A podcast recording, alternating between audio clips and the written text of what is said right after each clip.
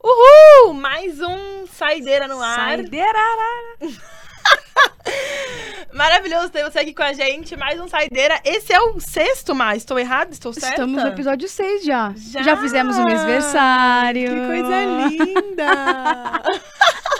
e hoje a gente tem uma pessoa, duas pessoas Pessoas muito incríveis. legais pra falar com a gente. Incríveis.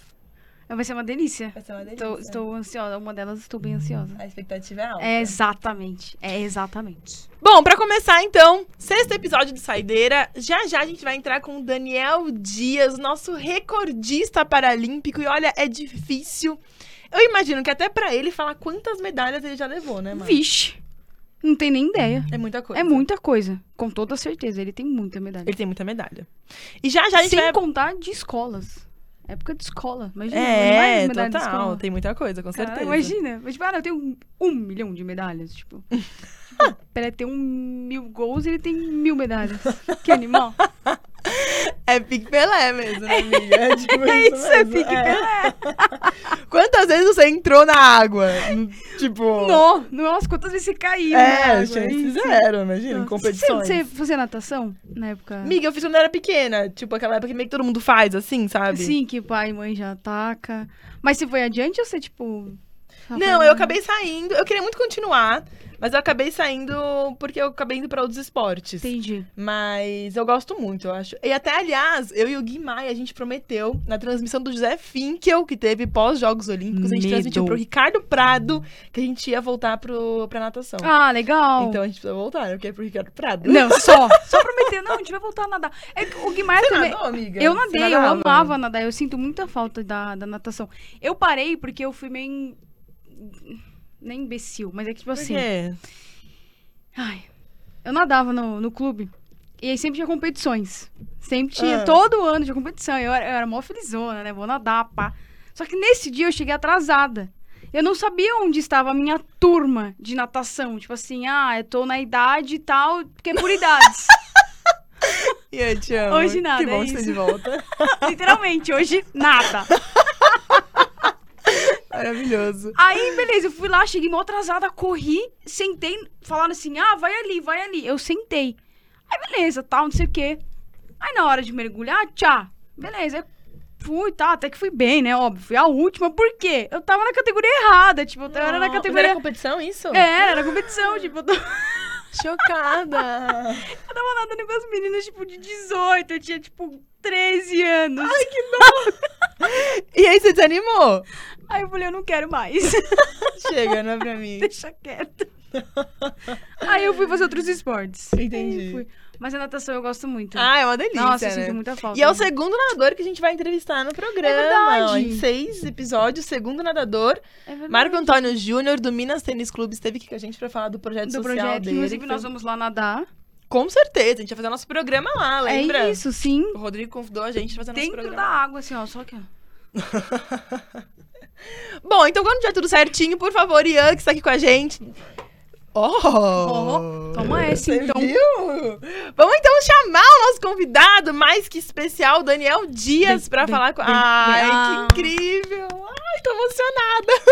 Eu tô com torcicolo, não consigo olhar pro lado. Daniel, que incrível te receber aqui. Muito, muito obrigada. Boa tarde, meninas. Que alegria estar com vocês. Já tô dando muita risada aqui, hein? Daniel, se Temos prepara. só nadadoras aí, só nadadoras.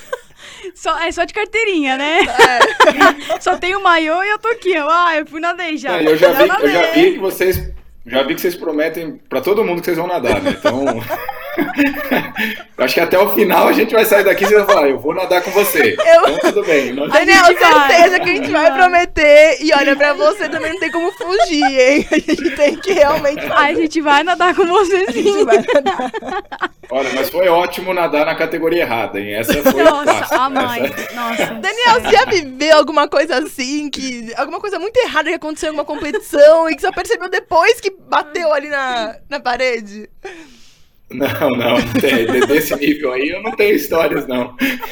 Aí já é demais, né? Não Por isso que como. você é bom, né? Por isso que eu tô aqui hoje, eu não sou nadadora, infelizmente. Daniel, a gente tava brincando aqui. Saideira, piscinas cheias, promessas vazias. Coisa linda. Exatamente, essa foi ótima. Muito bom. Daniel, tava brincando aqui. Você tem ideia de quantas medalhas você ganhou, assim, não, não em Jogos Paralímpicos, mas na sua vida? Exato. É, eu, eu acho que vocês chegaram perto, assim, de, de mil, né? Mas eu não tenho. Sendo bem sincero, assim, e, e aí não, não é nada que, que me achando, assim, mas é que eu não, eu não sei mesmo. Se eu for. Eu, eu sei, assim, o número de. Se a gente pegar medalhas de Jogos Paralímpicos, Campeonatos Mundiais e Parapan-Americanos, são 100 medalhas, das grandes competições, né? É, e dessas 100, é, é até legal, eu, eu fui contar esses dias, assim, 75 são de ouro, então. Poxa, é muito legal, né? Você... Só isso. Só 75. Eu mal e mal tenho uma da época de escola de 75 de ouro só.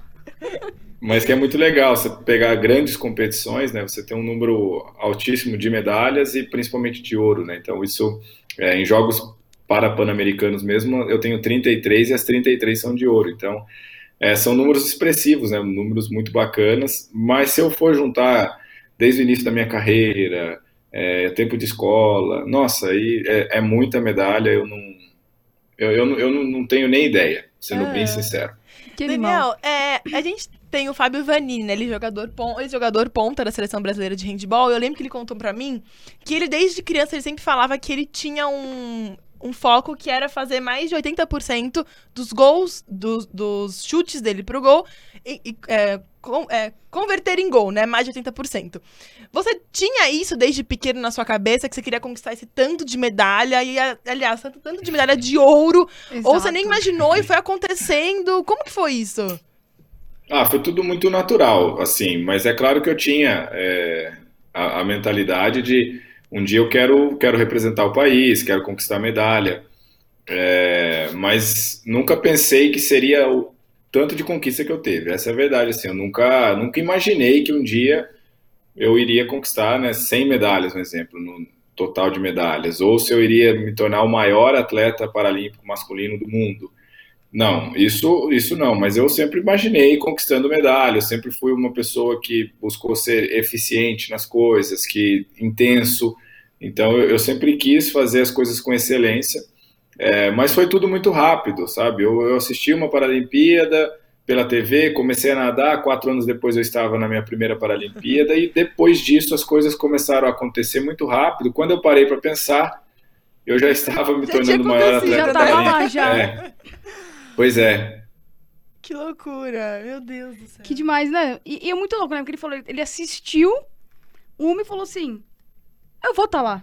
Tipo, eu vou estar lá. Ele Foi foi, mesmo. depois de quatro anos ele tava é. lá. Animal.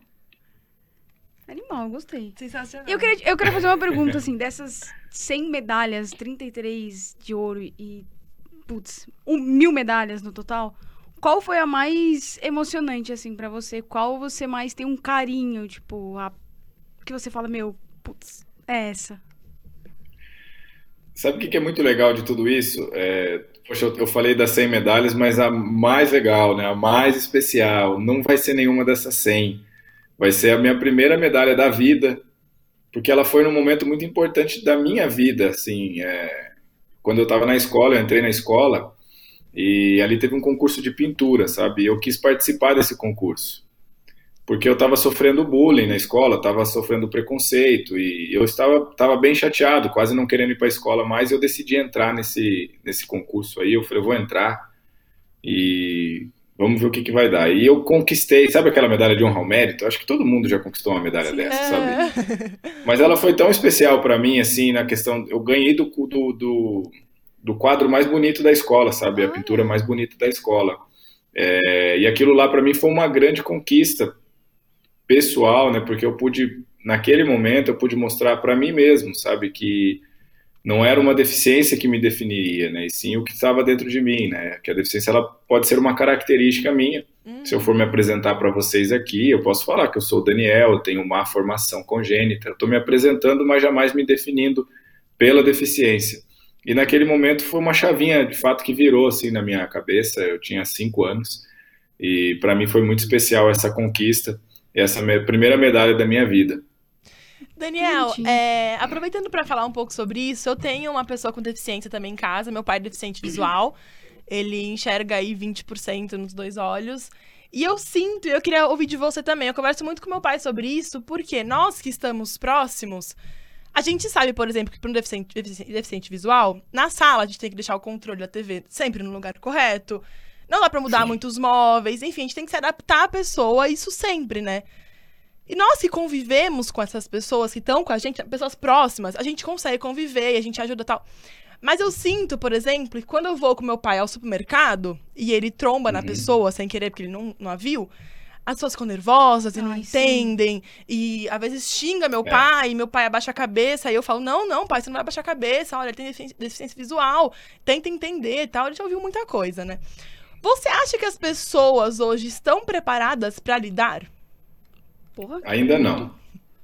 E gostei da sua pergunta, ótima, porque isso é muito importante falar, né? Eu, eu, eu, falei do assunto do preconceito que eu passei na escola. A gente tem é, é um número assustador do bullying, né? Hoje que, uhum. que muitas crianças enfrentam no, no Brasil. 43% da, de jovens já sofreram o bullying, sabe? Então é, é muito muito grande isso e eu acho que as pessoas não estão prontas ainda. Por quê?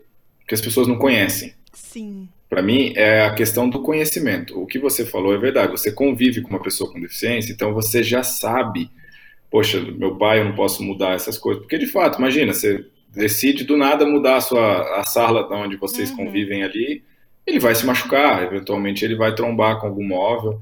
É, e você já sabe o que tem que fazer, mas as pessoas não conhecem. As pessoas, um exemplo simples, as pessoas não sabem como me cumprimentar. Como que eu posso cumprimentar o Daniel?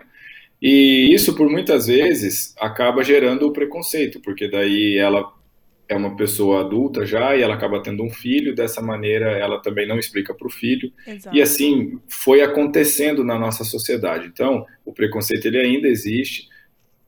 E eu, eu diria assim que uma porcentagem alta do preconceito é porque as pessoas não conhecem, não sabem como lidar, não sabem como tratar uma pessoa. Quantas vezes a gente está com um deficiente visual mesmo e a pessoa vai nos receber, ela começa a falar alto. Uhum. Ele é deficiente visual, ele não é. Exato. E, e, então você vai vendo que algumas coisas as pessoas também não fazem por mal, mas acontece pela falta de conhecimento. E, e a gente precisa falar, por isso que é importante ter agora um espaço como esse aqui, a gente falar disso para que as pessoas conheçam cada vez mais esse universo da, da pessoa com, com da pessoa com deficiência, vamos dizer assim. Né? Então, as pessoas precisam conhecer mais para que elas possam saber como tratar uma pessoa, para que elas possam ter uma propriedade para falar do assunto, para que elas possam realmente, de uma vez por todas, a gente possa evoluir como ser humano, como pessoas, né, com um mundo melhor. Eu acredito que pode acontecer, mas tem que partir de nós Uhum. E como? Nós que somos mais jovens, meus filhos, eu tenho que ensinar eles, eu tenho que explicar, por eles já conviverem, isso facilita. E dessa maneira a gente vai impactando quem está do nosso lado, para que cada vez mais a gente fale menos de preconceito, mas a gente ainda tem que falar, a gente tem que bater nessa tecla, para que realmente as pessoas possam conhecer e entender que, no fundo, nós somos iguais, uhum. diferentes em aparência, mas iguais em capacidade, é, em realizações, em sonhos. Né? Todo mundo tem sonho, inclusive as pessoas com deficiência. Exato. E sabe Caraca. que é, é, muito verdade, assim, Daniel, porque eu vejo pelo meu pai que as pessoas, às vezes ele chega num local e às vezes quando muda de luz, né? Então tá, tá muito sol lá fora, a gente entra num lugar mais escuro. Pra nossa visão normal já é difícil, né? Pra uma pessoa que tem deficiência visual é 100 vezes mais difícil. Então ele se perde um pouco, as pessoas chegam e não sabem como tratar, e às vezes, ai, mas será que eu seguro nele? Será que eu. E é, é muito real isso. A gente, a gente, no mundo ideal, a gente não precisaria falar sobre isso. Exato. Né? Exato. Mas eu acho que no mundo hoje que a gente vive, a gente precisa falar e falar e falar e mostrar para as pessoas. E houve uma polêmica até de questão política, que talvez a gente nem precise entrar, mas de separar alunos que tenham deficiência de outros. Não, isso não tem que acontecer. As pessoas, as crianças, todos nós Tem que precisamos. começar de baixo. Exato, nós precisamos conviver e entender, porque às vezes, é o que você falou, a capacidade é igual, é a mesma. O meu pai, ele é jornalista, trabalha há 20 anos numa baita empresa, é muito reconhecido no meio, assim como você é um nadador maravilhoso, maior do mundo, sabe assim? E as pessoas precisam entender isso, né? É importante que as pessoas estejam dentro do- desse mundo. Porque pra gente que convive, acaba sendo muito mais fácil, mas pra quem não tem contato, acaba sendo mais difícil. Às vezes, como você falou, nem na maldade também. Isso é Sim, muito exato. Eu acho que eu acho que é um ponto importante que você falou, né? Por você já conviveu, mas se a gente parar para pensar, é, fala-se muito de acessibilidade hoje, mas pensa somente na acessibilidade de um prédio, né? Vamos dizer assim. Então, um piso tátil, uma rampa. Não, é a questão de acessibilidade. Então, já vendo você, você é uma pessoa acessível no sentido de você está pronta para lidar com a diferença. O que eu vejo é que as pessoas não estão prontas para isso ainda. Então, ela não é uma pessoa que, que pensa em acessibilidade em todos os sentidos, inclusive de, de estar aí, vamos usar essa, essa, esse jeito de falar, o coração aberto, entendeu? Para aprender com as diferenças e saber que as diferenças existem e que nós podemos, sim, ser um mundo, um mundo ideal no sentido de respeitar os próximos. Eu acho que isso não está tendo, as pessoas estão ficando cada dia mais intolerantes e não estão respeitando. E nós temos que respeitar as diferenças e, e é uma maneira simples aí que a gente pode é, realmente trabalhar lá de baixo, com as crianças, mostrando isso, é nas escolas. Eu sempre estudei numa escola pública, meus pais não tinham condições aí de estar me colocando numa escola particular, e com crianças, eu não gosto de usar essa palavra, mas vamos dizer assim, ditas normais, entendeu? Com crianças que não tinham deficiência nenhuma, e que me fez muito bem. Passei sim o preconceito, o bullying, aprendi com isso. É, e meus colegas, com toda certeza, eles também aprenderam com isso, com a diferença. E ali, pelo menos na, na sala de aula onde a gente convivia, acabou sendo um mundo melhor e eles começaram a aprender né, a lidar com as diferenças e com o preconceito. Perfeito. Não, da hora. E Isso é real, assim, por exemplo, eu estudei muitos anos, eu estudei em alguns colégios. E pouquíssimos tinham, por exemplo, isso que você falou, uma rampa, uma coisa que realmente pode ajudar, que que assim, pô, isso é, o- é o básico. Começa por aí, é o básico. E eu, e eu sempre vi muita gente, assim, na minha escola, inclusive, tinha uma menina que ela tinha um- uma deficiência, eu não sei qual que é agora. Mas eu sentia que realmente as pessoas olhavam de uma forma estranha pra ela. E é muito chato isso, é muito ruim. Que você fica tipo, meu, gente, peraí, ela é igual, ela é a mesma pessoa que eu. Ela é mulher, ela é igual, ela vai batalhar, ela vai ter os mesmos direitos que eu tenho. Sim. E depois de. E ela estudou por muito tempo naquela escola. Só que depois de muitos anos, tranquilamente uns três, que foram fazer essa rampa. Até então ela tinha que subir uma escada. E ela tinha essa deficiência, ela tinha esse problema. Uhum. E, cara, isso é uma coisa que, assim. Eu não sei, né? Mas eu, eu, eu espero que realmente nas escolas eles comecem a, a realmente explicar desde o começo, tipo, mostrar que, meu, não tem diferença. Todo mundo é igual. Porque isso falta muito. na- Falta. muito. E é tipo, doido, Daniel, que às vezes meu pai chega pra fazer uma reportagem, por exemplo, e as pessoas perguntam, mas quem que é o repórter? Sabe assim? É É, muito louco. É, Teve algum momento da sua vida, você, era- você acha que hoje chegou esse momento das pessoas te olharem de uma forma não diferente? Ou você ainda acha que ainda existe, assim? Pra você, pra você, digo você, porque a personalidade que você é, a importância que você Sim. tem no meio, tudo, porque a gente sabe que pra outras pessoas que não chegaram nem perto de onde você, o meu pai, né, com um reconhecimento e tal na profissão, às vezes são olhadas de forma diferente. Você acha que pra você hoje, você, Daniel Dias, ainda, ainda existe assim? olha, muito pouco, mas É. tem, ainda tem, né? Assim, o, o que eu, o que eu sempre penso é o seguinte: a gente está evoluindo, a gente está crescendo, né? Se a gente pensar né, o que era o, o esporte paralímpico e o que hoje o esporte paralímpico é, é, então eu estou falando isso por causa da ferramenta esporte, né? A ferramenta esporte proporcionou muitas coisas, inclusive na Rio 2016, de muitas crianças sem deficiência, quando eu saía da prova, eu me lembro como se fosse hoje. Eu olhava para a arquibancada, eles comemorando a minha conquista e tudo, e essa criança ela olhava para mim e falava: Daniel, você é um exemplo para mim. Ali, para mim, a gente estava quebrando a grande barreira e fica um grande legado, né? o legado intangível que eu falo, que é uma criança se espelhando numa pessoa com deficiência. Então, ou seja, a criança não estava olhando se faltava braço, se faltava perna, ela estava olhando muito além, que é isso que a gente busca. Mas ainda tem aquele olhar, né? Tem o olhar. A gente sabe que existe o preconceito velado, que é o que a gente fala, né? Aquela pessoa que te trata ali bem, mas você são 33 anos com deficiência, tá? Então a gente conhece o olhar de preconceito. E ele ainda existe, é, infelizmente, a gente precisa volta a falar, a gente precisa falar né, disso, porque é dessa maneira que a gente vai quebrando as barreiras, mas ele ainda tem, porque eu penso o seguinte, se um atleta olímpico, vou ter que usar isso agora, se um atleta olímpico tivesse as conquistas que eu tenho, imagina o quanto ele era reconhecido. Essa é a grande realidade. Então, você chegar hoje, eu tenho 27 medalhas em Jogos Paralímpicos. Quem é do esporte valoriza muito, mas a sociedade ainda em si não, entendeu? Uhum. Mas graças a Deus melhorou muito. Eu, aonde eu vivo, onde eu convivo, é, o carinho que eu tenho das pessoas é enorme. Mas ainda a gente tem muito a batalhar, a gente tem muito a, a melhorar.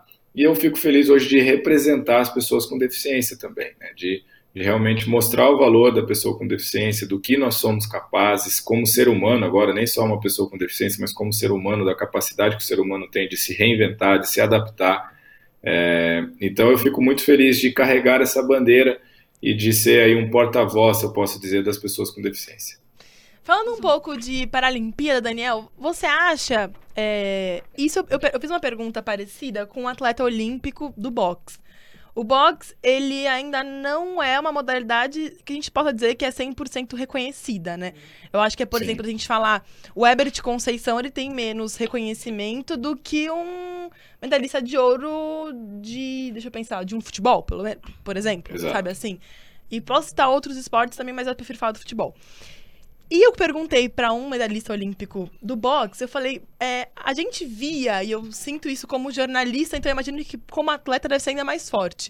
Pós-Jogos Olímpicos, as pessoas dão muito valor para os Jogos Olímpicos naquelas duas semanas. Assim como o Paralímpico. Verdade. Ainda bem menos Paralímpico, né? Imagino. Mas depois, as pessoas esquecem completamente que existiam os jogos, esquecem dos atletas, como se o atleta Sim. só competisse naquelas duas semanas, e não a vida inteira dedicada a isso, né? E eu lembro que eu perguntei para ele, eu quero aproveitar para perguntar para você. Você acha que foi diferente para você a Rio 2016 para Tóquio 2020, 2021 do reconhecimento pós-jogos, é, de redes sociais, né, que é onde o pessoal tá mais perto, de audiência, de, de pessoal assistir mais. Você acha que houve uma melhora grande de um pro outro? Eu acho que houve uma melhora, tá? É é que a Rio 2016 foi diferente de tudo. E eu não estou falando só pela questão de ter o público, não é isso.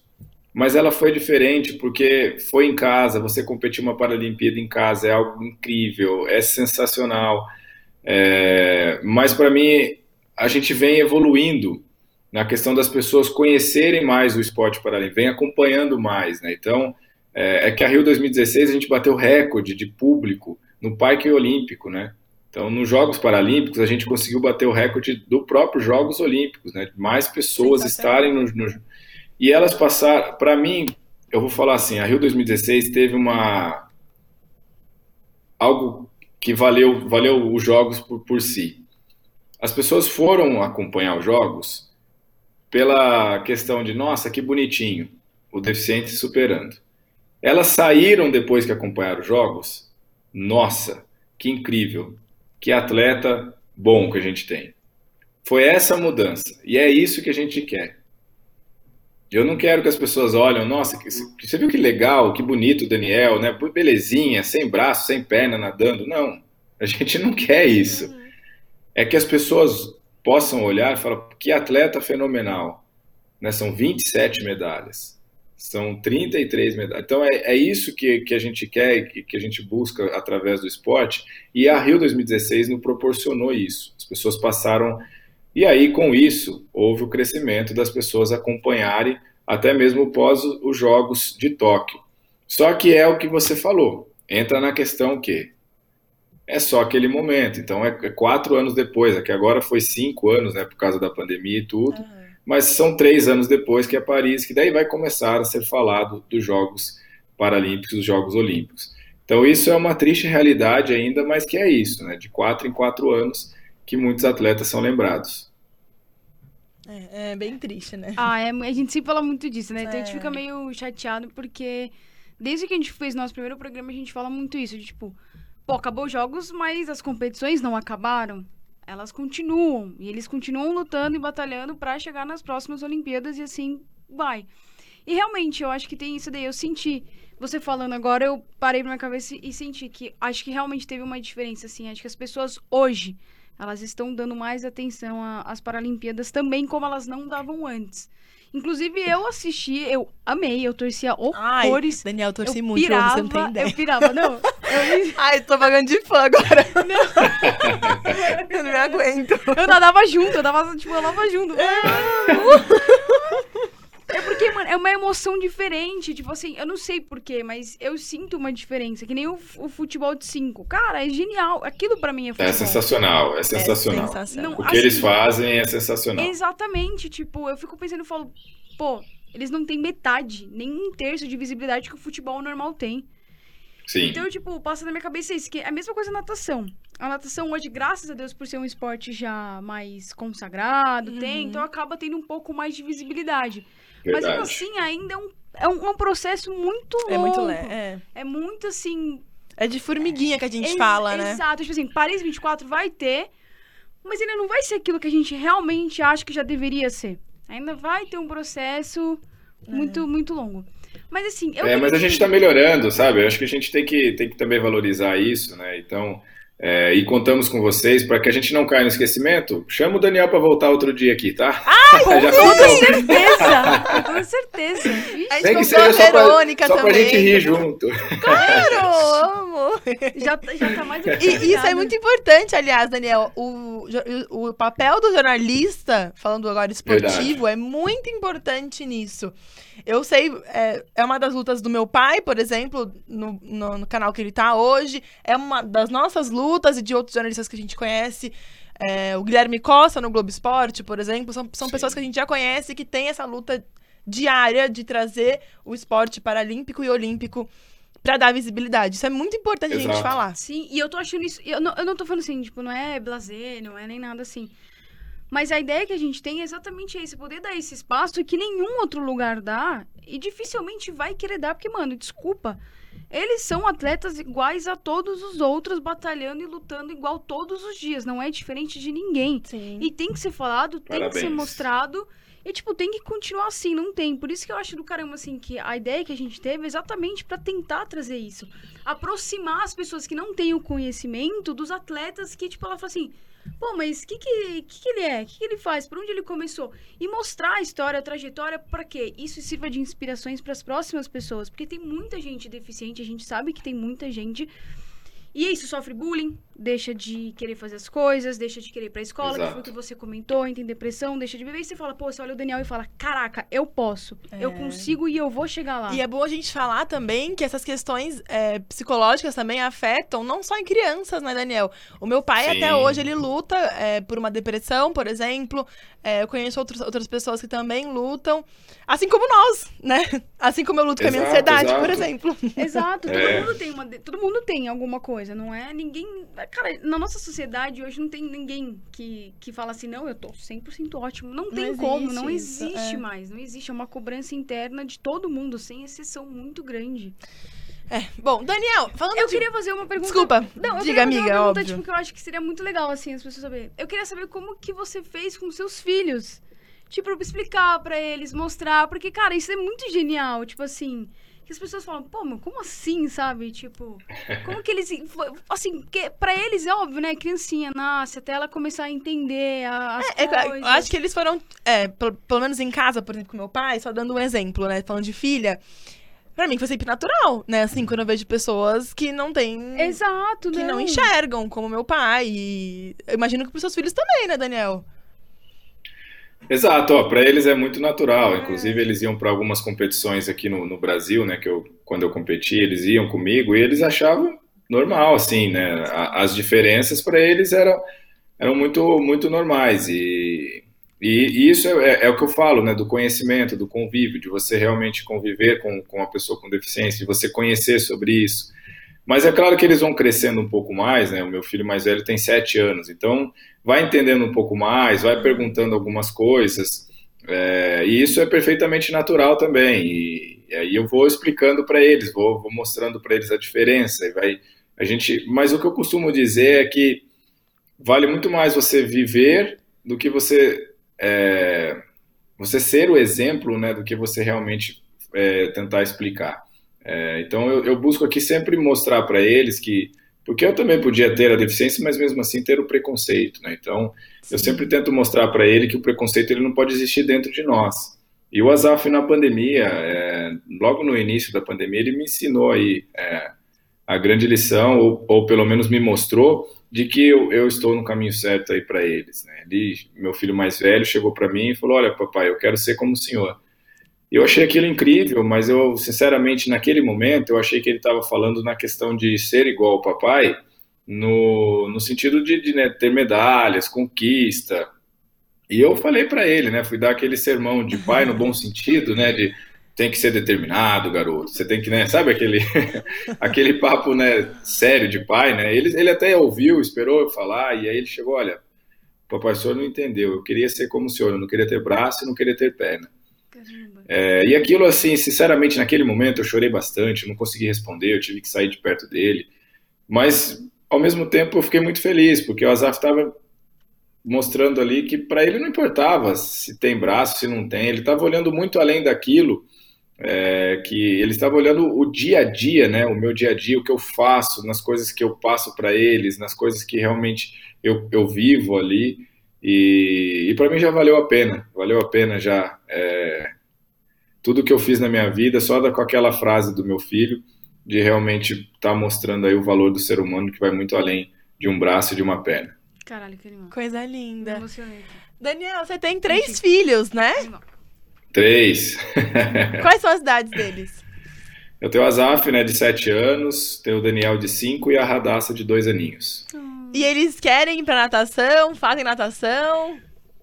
O mais velho, ele fala muito que ele quer ser, ele quer quero ser nadador, pai, quero ganhar medalha igual o senhor, quero. Então ele fala muito disso que ele quer. Ele, na verdade, os três fazem a natação, só pararam pela questão da pandemia, mas agora tudo voltando aí, eles já estão é, retomando também as atividades. A verdade é que eu incentivo eles a fazer o esporte, tá? acho que o uhum. esporte ele é importante na nossa vida, então eu incentivo mas é claro que o primeiro esporte que eles começaram foi a natação. Com seis meses de vida, já começaram a nadar, é, gostam de nadar. E se quiserem, é claro que eu vou incentivar, vou apoiar. Vai que algum ali pegou o DNA do pai, né? E dê certo Nossa, aí. De... Imagina! Pressão pra eles, hein? Pois é, pois é, vai ser. Coisa linda. Legal. Nossa, demais. Daniel, é, você costuma acompanhar outros esportes? Você pratica outros esportes? Eu gosto, eu gosto de outros esportes. Eu gosto do futebol, eu gosto de acompanhar a NBA, a NFL. Enfim, tudo que é esporte eu gosto de assistir. Eu acompanho, torço, vibro. E quando tem Brasil, em qualquer área, sendo bem sincero, hum. quando tem Brasil, eu, tô, eu também assisto. Então, na Olimpíada mesmo é muito legal, porque daí eu, eu assisto e, e sei que logo eu vou, eu, eu vou estar lá, né? Vou estar naquelas instalações, então eu acompanhava todos os esportes, a gente acaba conhecendo é, o vôlei mesmo. Então eu, eu, eu, gosto de esporte, minha esposa até fala, poxa, aqui em casa só pega canal de esporte, é, só pega canal de esporte aqui, que é o que eu gosto de acompanhar, gosto de... de... E o que eu faço, assim, é, eu, eu, eu, quis agora, como eu aposentei em Tóquio, né? Então, não gosto dessa palavra aposentar, né? Acho que parece que a gente tá velho, né? Mas, mas é enfim, é tão novo, é, né? É, pois é, pois é. Velho novo. Eu não, gosto disso, mas é, eu né, parei de nadar, vou usar essa palavra assim. Ah, melhor, melhor. É, competitivo, né? Mas eu continuo nadando e, e eu quis experimentar, assim, então eu fiz, estou fazendo uma, tentando correr um pouco, experimentar outros esportes. Uhum. Então jogo futebol com meus filhos, jogo o próprio basquete com eles. E está sendo muito divertido para mim isso, né? Porque eles não me viam fazendo isso. Né? Então eu falava só, falava, sabe que o papai fazia isso? ah, não acredito. Então hoje eu consigo mostrar para eles porque eu tinha um receio também grande de fazer um outro esporte e acabar me lesionando, né? Claro, e, é. Isso ia me fazer perder alguma competição importante. É, então eu sempre tomava muito cuidado. E agora, é claro que eu tomo cuidado ainda, mas eu posso estar tá fazendo, né? Então tenho brincado bastante com eles de futebol, basquete e tantos outros esportes. Daniel, você comentou de Tóquio, acho que é impossível a gente não perguntar. Como foi seu dia, último, sabendo que era a última prova, assim, da vida em uns Jogos Paralímpicos? Como que você acordou? O que, que você fez, assim, o que passava na sua cabeça? Olha, foi, foi um dia que, de começar a relembrar aqui, eu já vivo as emoções novamente, né? Porque eu, sinceramente, eu, eu senti bastante esse primeiro dia, mas eu falei, ah, beleza. Aí começou a competição, né? Vai o ritmo da competição e você começa. E eu falei, ah, acho que eu tô bem, vai ser tranquilo. É, porque, mesmo porque não foi uma decisão que eu tomei de um dia para o outro, né? Eu, uhum. eu tinha tomado essa decisão já de, de parar há um bom tempo. Então, eu só demorei mais para anunciar que eu ia parar, mas eu já estava consciente daquilo, planejei tudo aquilo. E eu falei, ah, beleza, vai ser bem tranquilo, né? Mas quando chegou o dia 1 de setembro, minha última prova, Quis Deus, né, que fosse uma prova de 50 metros ainda, uma prova rápida. Eu falei, poxa, podia ter sido um pouquinho mais de tempo, né? pra curtir um pouco mais. É, né? Isso, exato, exato. É muito rápido, é, né? Muito Mano, é muito louco. Demais, demais. Mas até acho que se fosse uma prova longa também, ia passar rápido, porque exato. passa um filme, né? Então, quando eu acordei naquele dia, é, eu abri a cortina do quarto assim, olhei para fora, né? E aí eu já comecei a chorar. Eu falei, nossa, hum. vai ser difícil. É só de, de, olhar assim, imaginar um pouquinho, já comecei a chorar. Eu falei, aí respirei fundo, falei, vamos lá. Fui tomar café, aí eu já tava sorrindo, né? Tomando café, brincando e tal. Quando eu chego na piscina, choro de novo. Então foi um dia de altos e baixos, assim, uhum. sabe? No, mas no sentido da emoção, né? Não que eu ficava para baixo, mas a emoção. Carregado, assim, de emoção. Então, olhava pro meu treinador, ele chorando também, aí eu chorava. Aí eu fui nadar a, eliminatória, parecia que eu era um, um calouro. Parecia que eu estava na minha primeira competição, de, de, assim, do coração acelerado, um ansioso. suando, ansioso. Aí nadei, já saí chorando, chorei de novo. Eu falei, nossa, vai ser difícil esse dia, viu? Aí fui falar com o meu treinador, né? Ele já chorou também de novo. Então, foi um dia muito de muitas emoções. Quando eu cheguei para a final, aí eu já estava muito mais focado, concentrado, falei, agora vai. E foi, de fato, assim, até o momento da prova foi muito bom. Eu estava me mantendo bem ali, é, consegui nadar bem, mas quando acabou eu já achei que eu já ia chorar, assim, não. Acabou a, a prova, eu saí bem da prova ainda, mas quando eu parei para pensar que tinha acabado, porque você está na adrenalina da prova, sabe? Você está naquela que é, é os jogos, né? Então você tá ali, uhum. quando você sobe no bloco, não, tem essa. Seja a última ou a primeira, você, a Imagina, adrenalina tá muito alta. tudo, né? E é só aquilo Isso. Que... Imagino. Exatamente. Mas quando eu saí assim mesmo, aí já fui esfriando um pouco e fui dar a entrevista, vocês podem ver que eu gosto de falar, né? Então, Ai, pela primeira vez, pela primeira vez eu fiquei sem palavras. Então, na entrevista, eu não consegui falar muita coisa. E aí foi onde eu, eu começou a emoção mesmo. Então, levou um tempo ainda. Eu fiquei até um, é, por umas duas horas, duas horas e pouquinho, bem emotivo. É, abracei daí no final lá todo mundo, da, da, delegação, né, dos atletas. E aí você começa a ouvir, né, o atleta, porque daí a delegação se emociona também, né, os, os treinadores e tudo. E aí começam a te falar de coisas que, poxa, é, atletas vinham lá, eu comecei a nadar porque aí você também se sente um pouco velho, né? Porque eu comecei a nadar porque eu te vi, né? Sabe aquela. Maravilhoso, muito bom. E o cara ali competindo, poxa, né? Exato, né? O, o, um lá mesmo, poxa, você, você, eu tava nos jogos escolares e você foi lá, me, a primeira medalha que eu ganhei da natação foi você que colocou no meu peito. Aí eu falei, nossa, cara, isso já faz tempo, né? Então Mas é, foi muito legal tudo isso, né? E essa emoção de. de... Ó, eu já falo assim, não, não tem. Quando você decide que vai ser o último, não tem coisa fácil. Não vai ser fácil, não foi fácil para mim. É... Mas ao mesmo tempo, né? Apesar de toda essa emoção, eu estava muito tranquilo, estava muito em paz com toda a minha é, a, a, decisão que eu tinha tomado, né? Então eu estava em paz, só que, claro, a emoção, porque é uma vida, né? São 18 anos que eu dediquei a isso, 18 anos de alto rendimento. É, então é lógico que eu iria me emocionar, mas eu estava muito em paz com tudo que, que eu vivi lá. Daniel, pergunta de uma fã. Chance zero de Paris né? Zero. Sei lá, não, vai Paris que tem, passa pela sua cabeça. Paris tem chance, né? Mas não Exato. como atleta. Eu quero, quero ir para acompanhar, vibrar, né? Claro que tem chance de ir para Paris, mas não como, como atleta. Eu vou pra Me Paris. iludiu, né? me Tipo assim, iludiu, Eu vou, é. eu vou. É. Chance tem, eu falei, uai!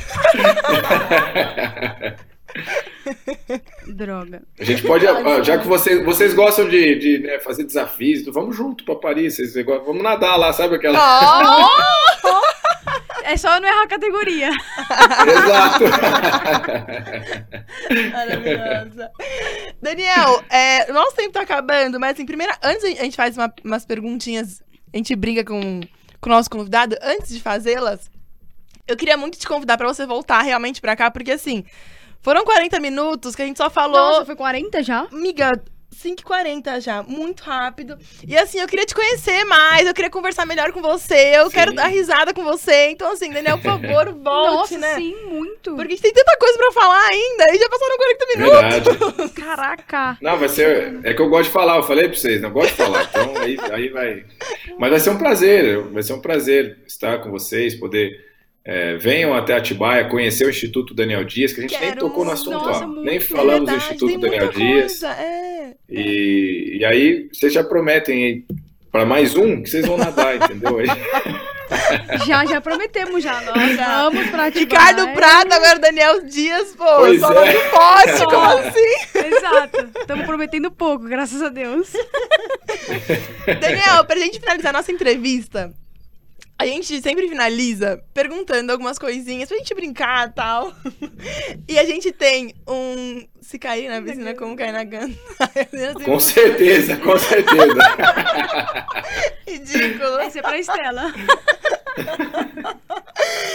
Daniel, a gente tem um teste da amizade que a gente vai fazer com você, tá? A gente faz esse teste com nossos convidados, que normalmente a gente não tem intimidade suficiente pra saber a resposta. Mas a gente chuta. Ótimo.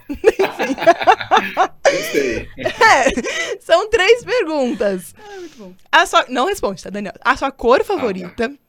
A sua época do ano favorita. Ó, essa é fácil, viu? A cor é fácil, hein? Como se a gente já se conhecesse, entendeu? Eu falar assim, senti uma pressão já. Eu, eu gostei que você ficou bem, bem atenta, assim. Fala, nossa, é, fiquei- é- Eu fiquei tipo, ele tá dando alguma deixa e eu não tô não, pegando. É uma dica, é uma dica. isso. Onde aonde? Ó. Onde eu olho? Quanto tempo a gente se conhece? Tá fácil. É, como assim? fácil. Pô, é o mínimo, né? É verdade. E a comida favorita, tá? Eu vou começar pela Tá. cor, então. Tá bom. Posso falar a minha opção? Pode. Eu vou no azul, azul de piscina. Eu tenho um argumento! Tá vendo como que é fácil? Sabia que tinha uma dica, Daniel! Uhul! Inclusive, o nosso Parceira, programa é aí. azul. Azul O nosso programa é azul. É, tudo lindo, amei, amei. Yes! Ah, eu vou embora já, tchau. Má, comida vendo? favorita do Daniel. Agora você começa, porque eu, eu fui bem, eu fui bem. Pô, agora me deixou uma pressão aqui muito grande. Nó. É, Essa eu não vou falar que é fácil, tá? Por mais que a gente se conhece faz tempo, né? é um. Muitas horas já! É. Pô, 45 minutos, então por favor, Mas né? segundos é uma vez. Gente, comida. Deixa eu analisar. Olha bem. Ah, eu vou chutar o que eu sempre chuto. Comida japonesa. É japonesa. Daniel, com todos os nossos convidados, ela fala comida japonesa. E eu acertei quase todos. Já que a maioria é japonesa. É, mas, mas agora não acertou. Ixi, então eu vou tentar. Eu vou de. Lasanha, Daniel. Ó. Ixi, passou longe também. Não, então vamos tentar, calma, vamos tentar. Pera, mais uma Vai, cada, vai, mais vai. uma cada, mais uma cada. Mais uma, vai. Longe. Passei longe, então deve ser massa. Então não... Né? Aí, não é massa. Não é É, massa. Não é massa. Não é massa. Ai, arrozinho, feijão. O basicão. O basicão ali Batata mesmo. frita. Batata, isso. Aí, ó. Aê! A gente é simples, a gente é simples, é arroz e feijão. É gente como a gente, né, Cuidado, depois a gente vai Daniel? fazer a pergunta, né? Depois a gente faz. É, depois tem uma pergunta Depois sobre tem uma feijão muito também. boa. Última. Ah, não, tem. Ah, além da época do ano, tem sobre signo também, Daniel. Signo é muito bom, aliás. Nossa, signo é brabo. Má, a época do ano. Pre... Ah, posso patentar? Não, pode. A gente até sabe o que você vai falar. pra todos os convidados, a gente fala o mesmo também. Verão! Ah, lógico, né? Lógico! O cara nada na piscina, ele vai no inverno. É, então, pois é, Aquele que pega aquele vou passar friozinho. frio, tô fora. Não dá, né? ajuda aí, né? Última, Daniel. Última das nossas perguntas aí. Teste da amizade. Má, qual é o signo de Daniel Dias? Ah, fácil. Fácil. Te conheço há 10 anos e eu não vou saber essa. Puta merda. É. Daniel, dá uma chato. dica pra gente. Era a primeira parte do ano ou na segunda?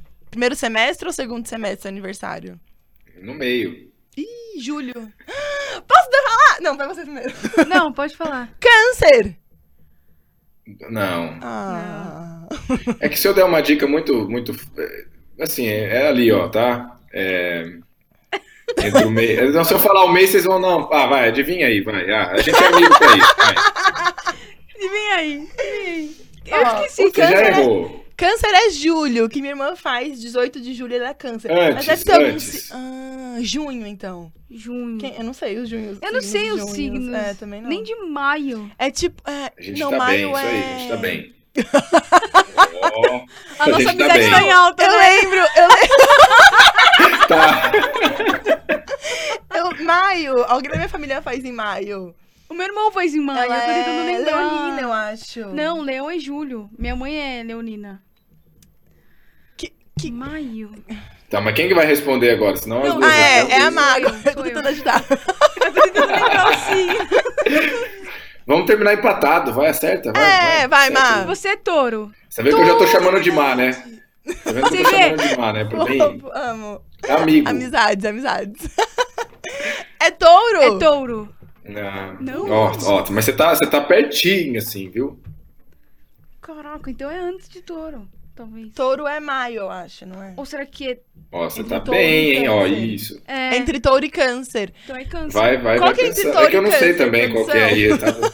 Eu sei o meu, mas não sei esses. Gêmeos, aí, gêmeos. Olha aí, acertou. É! Aí. Quem A acertou, Má né? ficou 2x2. É isso. É isso, sempre empatar, tá lindo demais. Tive uma Isso é amizade, tá vendo? É amizade aí, ó. Não acredito, sopraram. É que você sopraram perguntou. pra mim? É que você perguntou. É que você não tá vendo. Você perguntou o que, que é entre touro e câncer. Aí, Isso. Ah, entendi. Daniel, seguinte, agora nossas perguntas são polêmicas do Brasil. São Todo brasileiro prefere uma ou outra, tá? Fe- Ridículas, né? Eu adoro. Eu adoro esse programa, Daniel, que a gente só fala besteira, é Ai, gostoso demais. Daniel, feijão em cima ou embaixo do arroz? Em cima. Ô. Ei. Amor, não, ela come por baixo. Ô, Dani, pelo Ah, amor não, de o que, Deus. que é isso? Explica Ah, pra ela que isso não direito. existe. É, não, de jeito nenhum. Dá um gostinho a mais, eu juro. Dá um gostinho a mais, é melhor. Dani, estrogonofe com ou sem feijão? Sem feijão. ô. Sem feijão, obrigada também. Ei. Caraca. Ei, ela come com feijão. Não é possível. O que acontece com você, né? Sabe aquela. Essa sua amizade aí não é muito boa, não, hein? Não, É, Daniel, então. não desiste de mim, não. Cachorro quente com ou sem purê? Com purê. Aê! Agora sim! Lembrei a outra, é o Todd Nescau. Todd ou Nescau? Nescau. Ah. É. Eu sabia que você estava esperando o Todd, entendeu? Mas a amizade é tão boa que a gente tem que ser Tem sincero. que ser sincero. É, Não dá pra mentir. É verdade. Uma jeito amizade sincera nenhum. não se mente. Dani, bolacha ou biscoito? bolacha. Bolacha. É, Não é biscoito, é bolacha. é. É. Dani, você costuma assistir novelas? Não, Não não. é noveleiro? não. Mas Então pode essa aqui. perguntar, vamos ver o que que. Vamos ver. Carminha ou Nazaré? Ah, Ah, pegou referência. Ele pegou. Pegou, entendeu? Entendeu? Carminha, Carminha. Vamos na Carminha? Vamos. A Carminha é legal, Carminha é legal. Eu gosto da Carminha. Era meu, era meu. Doidona, doidona, né? Vamos de Carminha, vamos de Carminha. Por último. Ah, nossa, aqui não. não. Você faz futevôlei? é que, Dani, a gente tá montando um time de futevôlei e beach tênis, entendeu? Vamos jogar algum- junto, futevôlei. Oh! Gostei. É porque era uma pergunta que a gente fez, tipo, a gente tentou fazer pra todos, mas aí a gente fez meio que pra Ah. dois. Aí eu falei, ai, será que a gente continua esse quadro? Não sei. mas vamos continuar, então. Dani está no meu time, então. po- fechou? Porque a Marília sempre rouba os convidados pra ela. É óbvio que eu roubo, Não. ela desdenha É deles. nóis. Yes! nóis. Tudo bem. Não, eu não sigo na busca, não. O Dani fechou comigo. Tamo junto. ô. Tira isso aí. Maravilhoso. Dani, obrigada. Eu amei muito te conhecer. Eu Valeu, tava muito ansiosa mesmo. Desculpa ter tomado o seu. Então ela finalmente. Finalmente consegue. consegue. Não, finalmente não. É sacanagem, porque daí eu também É. não. isso? Sacanagem Não, comigo. Você viu, Dani? com É. certeza. o bullying que eu sofro aqui, juro. Todo mundo tá nem aí pra mim. É isso. Oh, céus, ó vida. Dani, obrigada. Meus pesos, Daniel. Boa sorte, é verdade. Dani. Eu já vi que o nosso time vai ser muito bom, Estela. Ótimo. Eu também acho, Dani. Eu confio em nós, certo? É isso aí. Eu não senti muita confiança aqui desse lado, não. A sua tem. Dani, eu também, eu vi que eu, eu percebi que Você vai me carregar nas costas, desculpa. Eu não tenho muita deve habilidade. boa. Boa. Isso é confiança no companheiro de equipe. É nóis. Mas, Dani, Uma obrigada. coisa é certa, a gente vai se divertir muito. Com Sim. certeza! Muitas Sim. risadas vão sair. A ideia E é essa. a ideia Aí. é: se todo mundo passar vergonha, ninguém passa vergonha, certo? Exato. Isso, Exato. isso. Não é? É- Esse é o lema, esse é meu lema. Eu carrego adorei, ele é comigo. esse mesmo. É, é muito bom, É né? muito Eu bom. gosto também dele. Adorei. Dani, agora sim. Obrigada, meu querido. Eu tava Eu muito ansiosa pra te receber, sério, muito. Tô muito feliz que você topou, tô muito feliz que você esteve aqui com a gente. Que você volte, Jucas. Eu tenho vários Jucas, tá? Que você volte pra ficar aqui com a gente, foi muito gostoso. Obrigada de coração mesmo.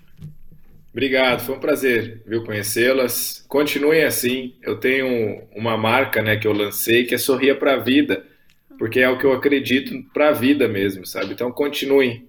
Vocês têm muito disso. Que Deus possa abençoar a vida de vocês. Amém. Continuem espalhando um pouco de alegria por onde passarem. Ai, que lindinho. Obrigada, Dani. Obrigada mesmo, viu? Obrigada, sério. Valeu. Beijo. Beijos. Tchau, tchau. Ai, eu vou chorar. Adorei. E ele falando, me lembrou uma música. Qual? É, acho que, ai, quem que é? É tipo isso, assim, menos beijos por internet, mais ao vivo, abrace mais as pessoas, sabe? Tipo assim. Ai, que bonitinho. É o que a gente hora, tenta né? passar, né, Ah. Mar? Exato, exato. Que vai, é difícil, né? Nos, nos dias atuais, É, é, não mas tá muito- Não tá muito fácil, não, mas a gente... A gente tenta. É, a gente tem A que gente se esforça força. bem. Vamos ler as mensagens que faz tempo que a gente... Que a gente não dá uma olhada. Álvaro Pereira, boa tarde. Boa tarde, Álvaro. Obrigada por estar com a gente. Matheus de Mambro, nosso TikToker. Amo. Matheus de Mambro. O Léo Grossi, um fofo, olha. tá sempre com a gente. Bora que bora. Alex, Alex Yamazaki Yamazaki. também. Sempre me zoando, Um né? queridíssimo. Hoje nada. Júnior Santos apareceu aqui pra pedir Pix. Mas assim, pode mandar pra mim também, tá? Bota meu celular aqui. brincadeira. Bota aí meu Pix. Meu CPF, Meu CPF aqui. aqui na tela é meu Pix, tá? Carol Pérez, maravilhosa. Oi, meninas. Muri, Muri Borges está com a Borges. gente também, dando risada. Que delícia conversar com o Daniel Dias. Amei. Nossa, super, muito, super se propôs a voltar pra falar com a maravilhoso, gente. maravilhoso, maravilhoso, maravilhoso. A gente tem que maravilhoso. chamar outros. A Verônica Hipólito, se Deus quiser, vai estar aqui com a gente. Petrúcio também é um baita personagem pra estar aqui com a gente. Nossa, assim, tem Tem muitos gente boa, nomes é, bons pra tem gente chamar. o Igor. Muitos. Muitos. Muitos. Vai ser uma delícia. Tem muito Ah. saideira ainda pela frente. Certo? Daqui a pouco a gente vai receber o Paulinho. Quando o Paulinho tiver ok, o Paulinho já tá ok. tá ok. Então vamos falar com o Paulinho já. Olha, antes de abrir com o Paulinho, Lu, você pode pegar a cerveja amiga que tava gelando? Aí eu quero abrir E meu pra comemorar a entrada do Paulinho e a participação do Dani. Justo. Eu acho que é justo, Mas né, esqueci de perguntar pra ele se ele gostava de cerveja, né? Mas ele vai participar mais vezes. Ah, é, ele volta. Então é a gente tinha muita coisa pra falar. Nossa, é muito tinha louco. muita coisa. Tipo, passaram 40 minutos. Ó, Não, foi muito rápido. Foi muito rápido. Hoje, ele- não, pera, hoje tem duas coisas muito importantes Ah, é acontecendo. verdade. hoje e amanhã. Hoje? Amanhã, cadê o Matheus? O Matheus tá aí? Ai, que filha da mãe. Ai, que a gente bom. combinou que a gente ia fazer uma música. Ian, você faz comigo? Foi negada, enfim. Toma! Ó, a gente tem dois eventos muito importantes acontecendo. Hoje é praticamente um feriado nacional. Um feriado verdade. mundial. É verdade. Porque é aniversário de Marcelo Carlotto, que olha, eu sou muito fã. Ai, eu, eu amo, amo demais. o Carloto. Um coração. Obrigada, minha linda. Um coração. Ih, essa aqui não vai de abrir assim, né? Não, não é. Quer cobra no casaquinho? Vê se você consegue, amiga. Ai, um copo. Ai, se trazer. Lu, você pega pra mim. Desculpa, esqueci. Não, amiga, vai rasgar essa blusa. Uhul, ó, tá saindo fumacinha. Eu amo. Ah, ô, Lu, acho que eu vou no bico mesmo. Nossa! Ela já Ah, saiu. bem, tá- é, não queria fazer. Parabéns pra você, tururu, nessa data que... Carlota, eu amo você. Carlota, você tem um coração maravilhoso. Carloto, vem pra cá, Carloto!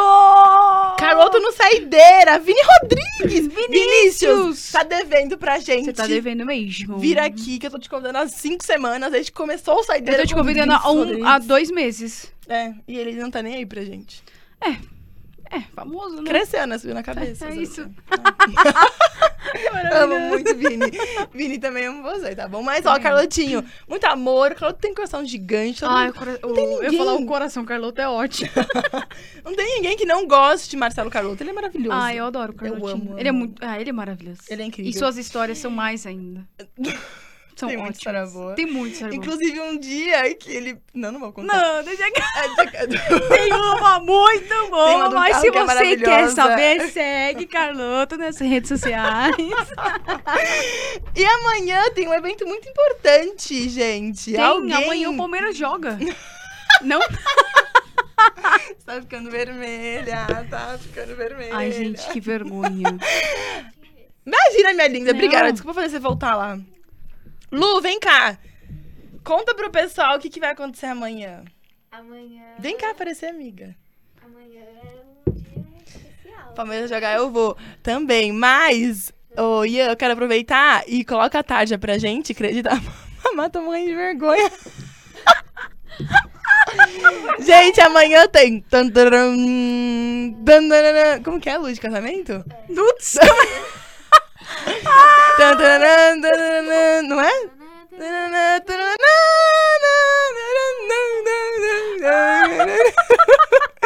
Vai casar! Uh, Isso, vai meu casar! Uh, tá vermelhaça isso! Tô com calor até. É o. É o remedinho. Tô com calor. Eu tô rindo pra caraca. Marília vai casar, eu não vou! Marília vai casar, eu não vou. Convidei ninguém. É, obrigada, nem, Lu! Nem, nem eu fui convidada pro meu próprio casamento. Você viu, Ian? Ela não tá nem aí pra gente. Lamentável. Eu quero a né? hashtag, além do Carloto no saideiro. O Carloto vem pra cá, pra cá hoje? Eu acho que não, deixa eu perguntar pra ele. Ah, sei. Além sei, disso, não, eu quero um.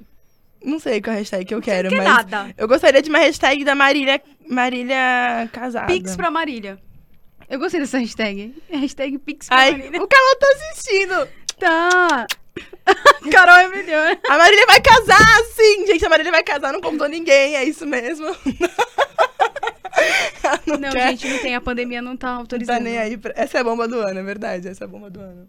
Por que a bomba do ano? Por quê? A gente não imaginava que você ia casar. Gente, pelo amor de Deus. Tá Eu, quantos tô, anos eu tenho Denis? velha, eu tenho 35 anos. que mentirosa. Ela tá por muito achei que era real. um tipo, que mentirosa. É, eu fui mentirosa, Ai, é ela não é muito confiante. Tipo, nossa, que mentirosa. E Nia, você tá quanto tempo com o Denis? Nove. Nove anos. Ai, que fofinhos. O que, que você quer de presente de aniversário, de casamento? Uma viagem para as Ilhas Maldivas. Beleza, então continuamos o programa Saideira.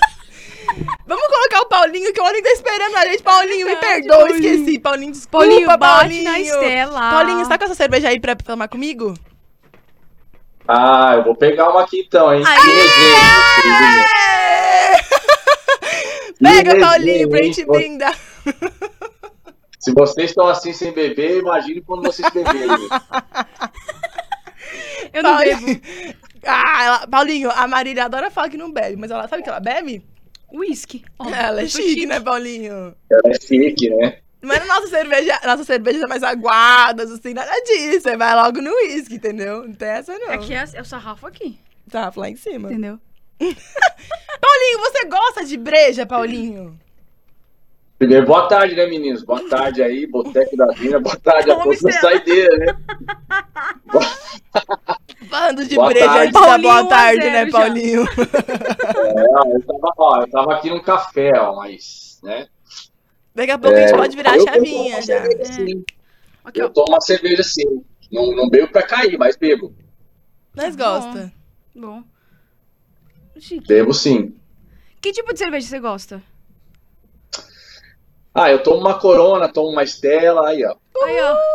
A Estela Artois Gomes.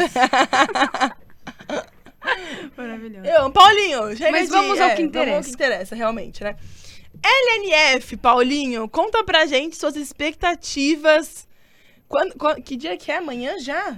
Tem um jogo hoje. Hoje, Tem um jogo Tem jogo hoje? Qual qual o jogo de hoje, hoje Paulinho? tem Tubarão e Cascavel. Oh. Às oito. Às oito, né? Às 8 horas, Raoni e Sandrinho. Hoje. Ó, que dupla! E conta pra gente suas expectativas, Paulinho, pra essa fase da LNF.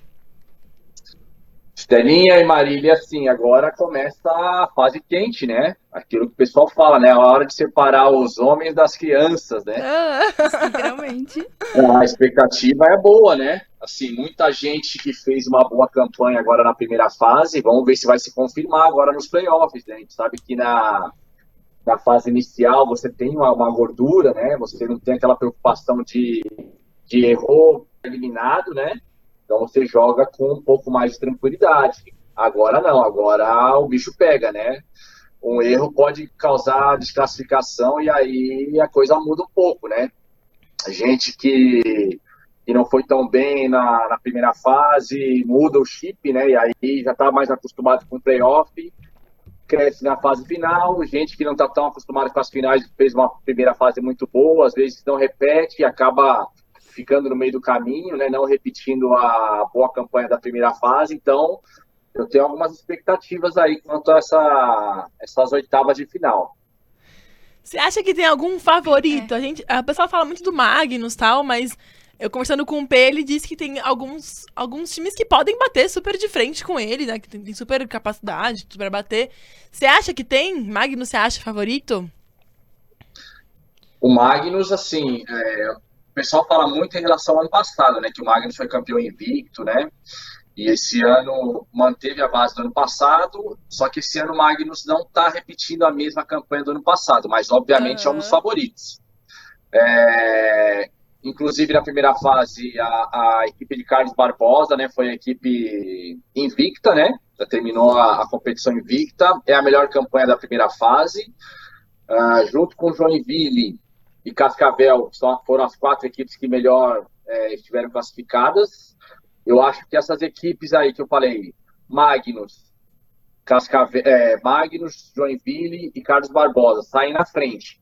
Cascavel fez uma campanha muito boa e me agrada muito a maneira que o Cascavel joga. Agora, a gente precisa ver como que o Cascavel vai se portar agora, eh, sendo eh, uma das equipes favoritas, né? Porque você Uhum. entrar no playoff é, como uma equipe que não tem a responsabilidade de chegar é uma coisa. O Cascavel, pela campanha que o Cascavel fez, eu vejo o Cascavel como uma, da- como uma das favoritas. Então a gente tem que ver como que essa equipe vai se portar é, tendo essa pressão por trás, pelo que, se, pelo que apresentou na primeira fase.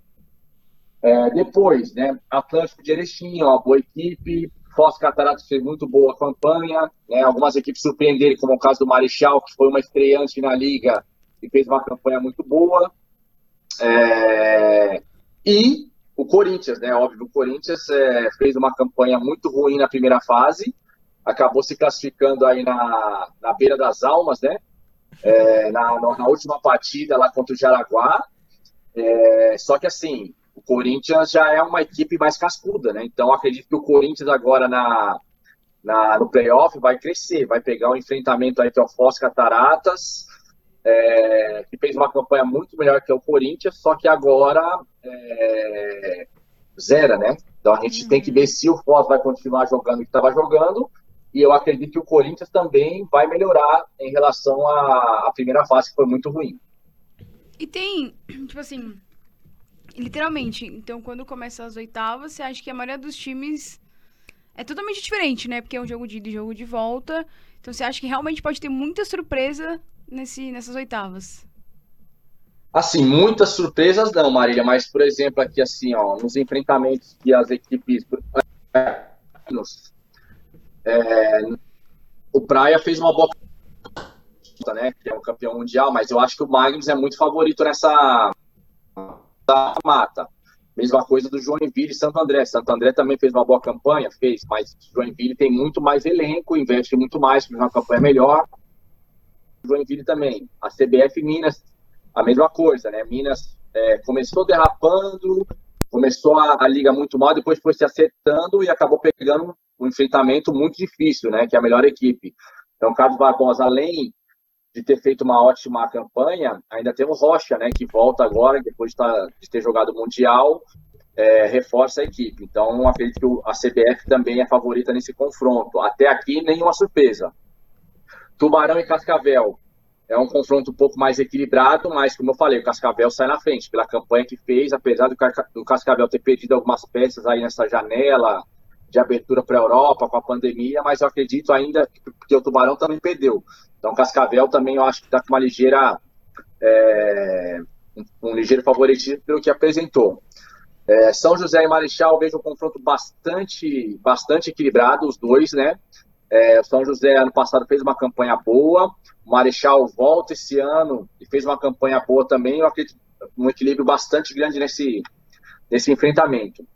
A mesma coisa do Atlântico e do Marechal, do, do Campo Mourão é, duas equipes que meio que se equivalem aí em termos de elenco, né? Então eu vejo esse, esse jogo aqui como o, o, o jogo mais equilibrado das oitavas de final.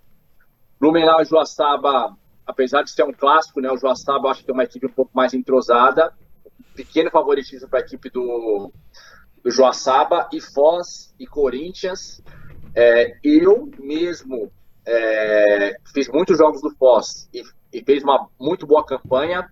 E assim, o Foz é, tem alguns jogadores em recuperação, inclusive o Neto, que foi né, o convidado aqui na semana passada, Sim. está machucado, e para mim é o melhor jogador da equipe do Foz, não vai estar.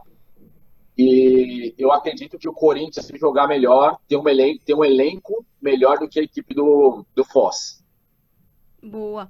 E você, como um ex-atleta, queria perguntar como que é este momento para jogadores, para atletas Tipo, acabou a primeira fase, agora começa as oitavas e assim vai na decisão. Como é que é dentro, assim, antes dos jogos? Como é que fica esse. esse... Como, como, segurar a ansiedade, Exato, né? É isso, o, o coraçãozinho, basicamente. Não, aquele frio na barriga sempre vem, mas assim, isso é muito pessoal, né? Tem gente que vira uma pilha, né? Que não consegue dormir de tarde, fica muito ansioso. Tem gente que dorme tranquilamente, chega no, chega no, no ginásio com aquele com fone. É, eu, eu assim, é, quando chegava nessa fase, eu tentava desconectar o máximo possível. Quando tinha que, que se apresentar, né? Por exemplo, vai jogar hoje às 8 horas. Geralmente treinava na parte da manhã, assistia um vídeo. Então eu me concentrava nesses períodos aí. Quando eu saía do treino, eu desconectava, para não ficar aquele negócio de meu, vai chegar, vai chegar, se perder, cai fora, não sei o quê. Então, tentava desconectar ao máximo. Mas, assim, todo mundo tem aquele fiozinho na barriga, né? Uhum. Não tem como. E agora tem o fator torcida, né? Que a gente não tinha praticamente aí há um ano e meio. E hoje, a partir de hoje, a torcida está de volta. Então, algumas, alguns jogadores é, vão estar de frente com a torcida pela primeira vez. Isso também pode ser um fator de, de, de estar né, mais concentrado, né? Eu falo muito do Corinthians porque eu tô aqui mais perto, né? Então, a torcida do Corinthians segunda-feira vai estar no Parque São Jorge. A torcida acompanhou a equipe, né? Então, muita gente criticou. A torcida tá para apoiar, mas também sabe o que aconteceu. Então, de repente, se a equipe vai mal, né? É, é, a, a torcida de repente começa a criticar. Então, os jogadores têm que estar muito forte, né, na parte mental Uhum. para poder é, suportar esse tipo de pressão. Obviamente que a, a- a torcida vem para ajudar, né? Mas é, a torcida, com a pandemia, acompanhou muito, né? Pela gente aqui, pela N Sport, sabe que realmente está acontecendo. Paulinho, você tava falando dos seus dias, como que era pra você, né, em fases decisivas e tal. Você tinha algum, algum objeto, tipo, de Aí é sorte? superstição. Um- é, ou alguma superstição. é. Entrar na quadra com o pé direito. Não sei, alguma coisa assim. Você isso. tinha? É, então, não, assim, de roupa não, né? Aquelas cuecas furadas, meia furada, não, então, Aí já é demais, né? mas eu, é, tem gente que tem, que tem gente que tem. Prontíssimo É. pra entregar. Prontíssimo pra Eu tô entregar. só esperando quem é o nome. Não, é assim, não, de verdade, de verdade, não é que eu não quero caguetar, é que eu não lembro mesmo, mas eu já vi cara com cueca Ah, roxa, cara com cueca roxa. A meu, Estela eu falei, usa essa a calcinha cueca bege. Não, essa daqui é a cueca do playoff. A Não, Maria não, falou? tô zoando. É mentira, Paulinho. Não sei de onde ela tirou isso. Ignora. Continua. Rasgada ainda, né? com um furinho aqui do lado. Tipo, tô zoando. Ah, Paulinho, continua. Não, mas eu assim, eu, eu quadra com o pé direito, né? Mesmo eu sendo canhoto, eu gostava de entrar na Olha. quadra com o pé direito. Mas era a única, a única superstição que eu tinha, assim, não tinha nada mais é, que isso, não. Você Tem conhece... alguma? Se eu tenho alguma, amiga, eu sempre fui com uma faixinha em jogos decisivos de Juca, né? Obviamente, Mentira, Paulinho. maravilhoso. Eu jogava com- no futsal, no handball não, mas no futsal eu jogava com uma faixinha verde pra segurar os meus cabelinhos, que ficavam tudo assim. E porque eu, eu confiava realmente na, na minha faixinha verde. Se eu não tivesse com a minha faixinha verde, faixinha eu, verde. eu era goleira, né, Paulinho? Então eu tinha medo de furar, eu achava várias, pensava várias coisas. É muito mais mental, né, do que realmente Claro. Ter alguma. Você tinha alguma coisa? Eu acho que eu tinha, mas era muita coisa boba. Tipo assim, ah, tem que usar uma coisa no braço direito, sabe? Entendi. Tipo, a munhequeira tem que ser no braço direito, não pode ser no esquerdo. Você conhece alguém? Tá, eu, por exemplo, Ah, eu, fala, por exemplo, assim, eu não gosto de entrar na quadra sem rezar. Hum, Eu, eu parece, parece que eu me sinto desprotegido, entendeu? Então, mesmo que eu vá jogar num time hoje no amador que não, que não reze, eu faço a minha oração particular. Ah, legal. Então, eu, eu não gosto de entrar na quadra sem uma oração, pedir proteção. Eu me sinto assim estranho, sabe? Ai, que legal. A Jade Jimenez falou sal grosso, né, Paulinho? Ah, você, já. A Jade, a Jade é uma amiga minha, né, que é repórter lá do Corinthians, da Rádio Coringão. Que legal. E ela, tá falando, e ela tá falando isso aí porque no jogo do Corinthians e Jaraguá, o Corinthians estava numa fase tão ruim que ela jogou sal grosso na- atrás dos gols. Ela jogou sal grosso atrás dos gols pra, pra poder tirar a zica, né? E acabou dando certo. Deu, Olha, tirou a zica! caraca, mentira. Jade! Arrasou. Tirou e ela falou que vai levar, vai levar três tacos agora no, no- na segunda-feira pra espalhar no arquibancada. 3 quilos de um grosso. Até onde, até onde não acabar mais? Joga! Vai fazer joga. em volta da quadra. É. Assim. Paulinho, é, você tem ideia do quão ídolo você é pra torcida, assim, principalmente falando de Corinthians? Olha, Estela, é assim, é, eu falo para as pessoas que cada um tem a sua época, né? É, na minha época, por exemplo, assim, eu eu ficava tanto tempo na quadra depois de um jogo que às vezes os caras rezavam sem a gente, né? Por exemplo, eu, eu o Cine, que eram os, os jogadores que a torcida mais é, ficavam com a gente. Então, assim, eu chegava a ficar meia hora, 40 minutos, né? Tirando foto com o pessoal, assinando uma camiseta. Mas assim, cada um na sua época, né? Hoje, bem menos, né? Hoje a gente tem, por exemplo, o Davis, né? O Neguinho, o Leque, foi pra seleção. Então, assim, é, eu fico muito contente porque eu, já, recebo várias mensagens, né? Várias. É, Pô, volta pro Corinthians, você é o, o nosso capitão eterno, eterno camisa 10. Então, assim, eu acho que valeu a pena, né? Porque de- quando eu cheguei no Corinthians, eu, o Corinthians sempre teve time, mas nesse projeto novo, né, que começou em 2009, eu senti que quando. Então, assim, eu sempre fiz questão de falar que eu era corintiano mesmo, porque eu sempre fui corintiano e jogar no Corinthians da maneira que está sendo agora foi diferente. Então, eu tive uma identificação muito grande com a equipe, porque a galera sabia que eu era corintiano. E assim, eu fico contente, né? É, Me faz, me faz é, pensar que valeu a pena, né? Os anos que eu passei ali é, jogando com, com a camisa do Corinthians, né? Que é o. Eu falo, pessoal, que é o meu maior orgulho como, como salonista foi ter é, jogado pelo Corinthians. É, contraria na Estela, que é palmeira, a, a Maria, que é palmeirense aí, Uh, mas. fugi, né? fugi. Fugi, Uh, fugi. Olha só, olha só. Eu também sou ídolo- ídola do Palmeiras. Ah, é? Só que não.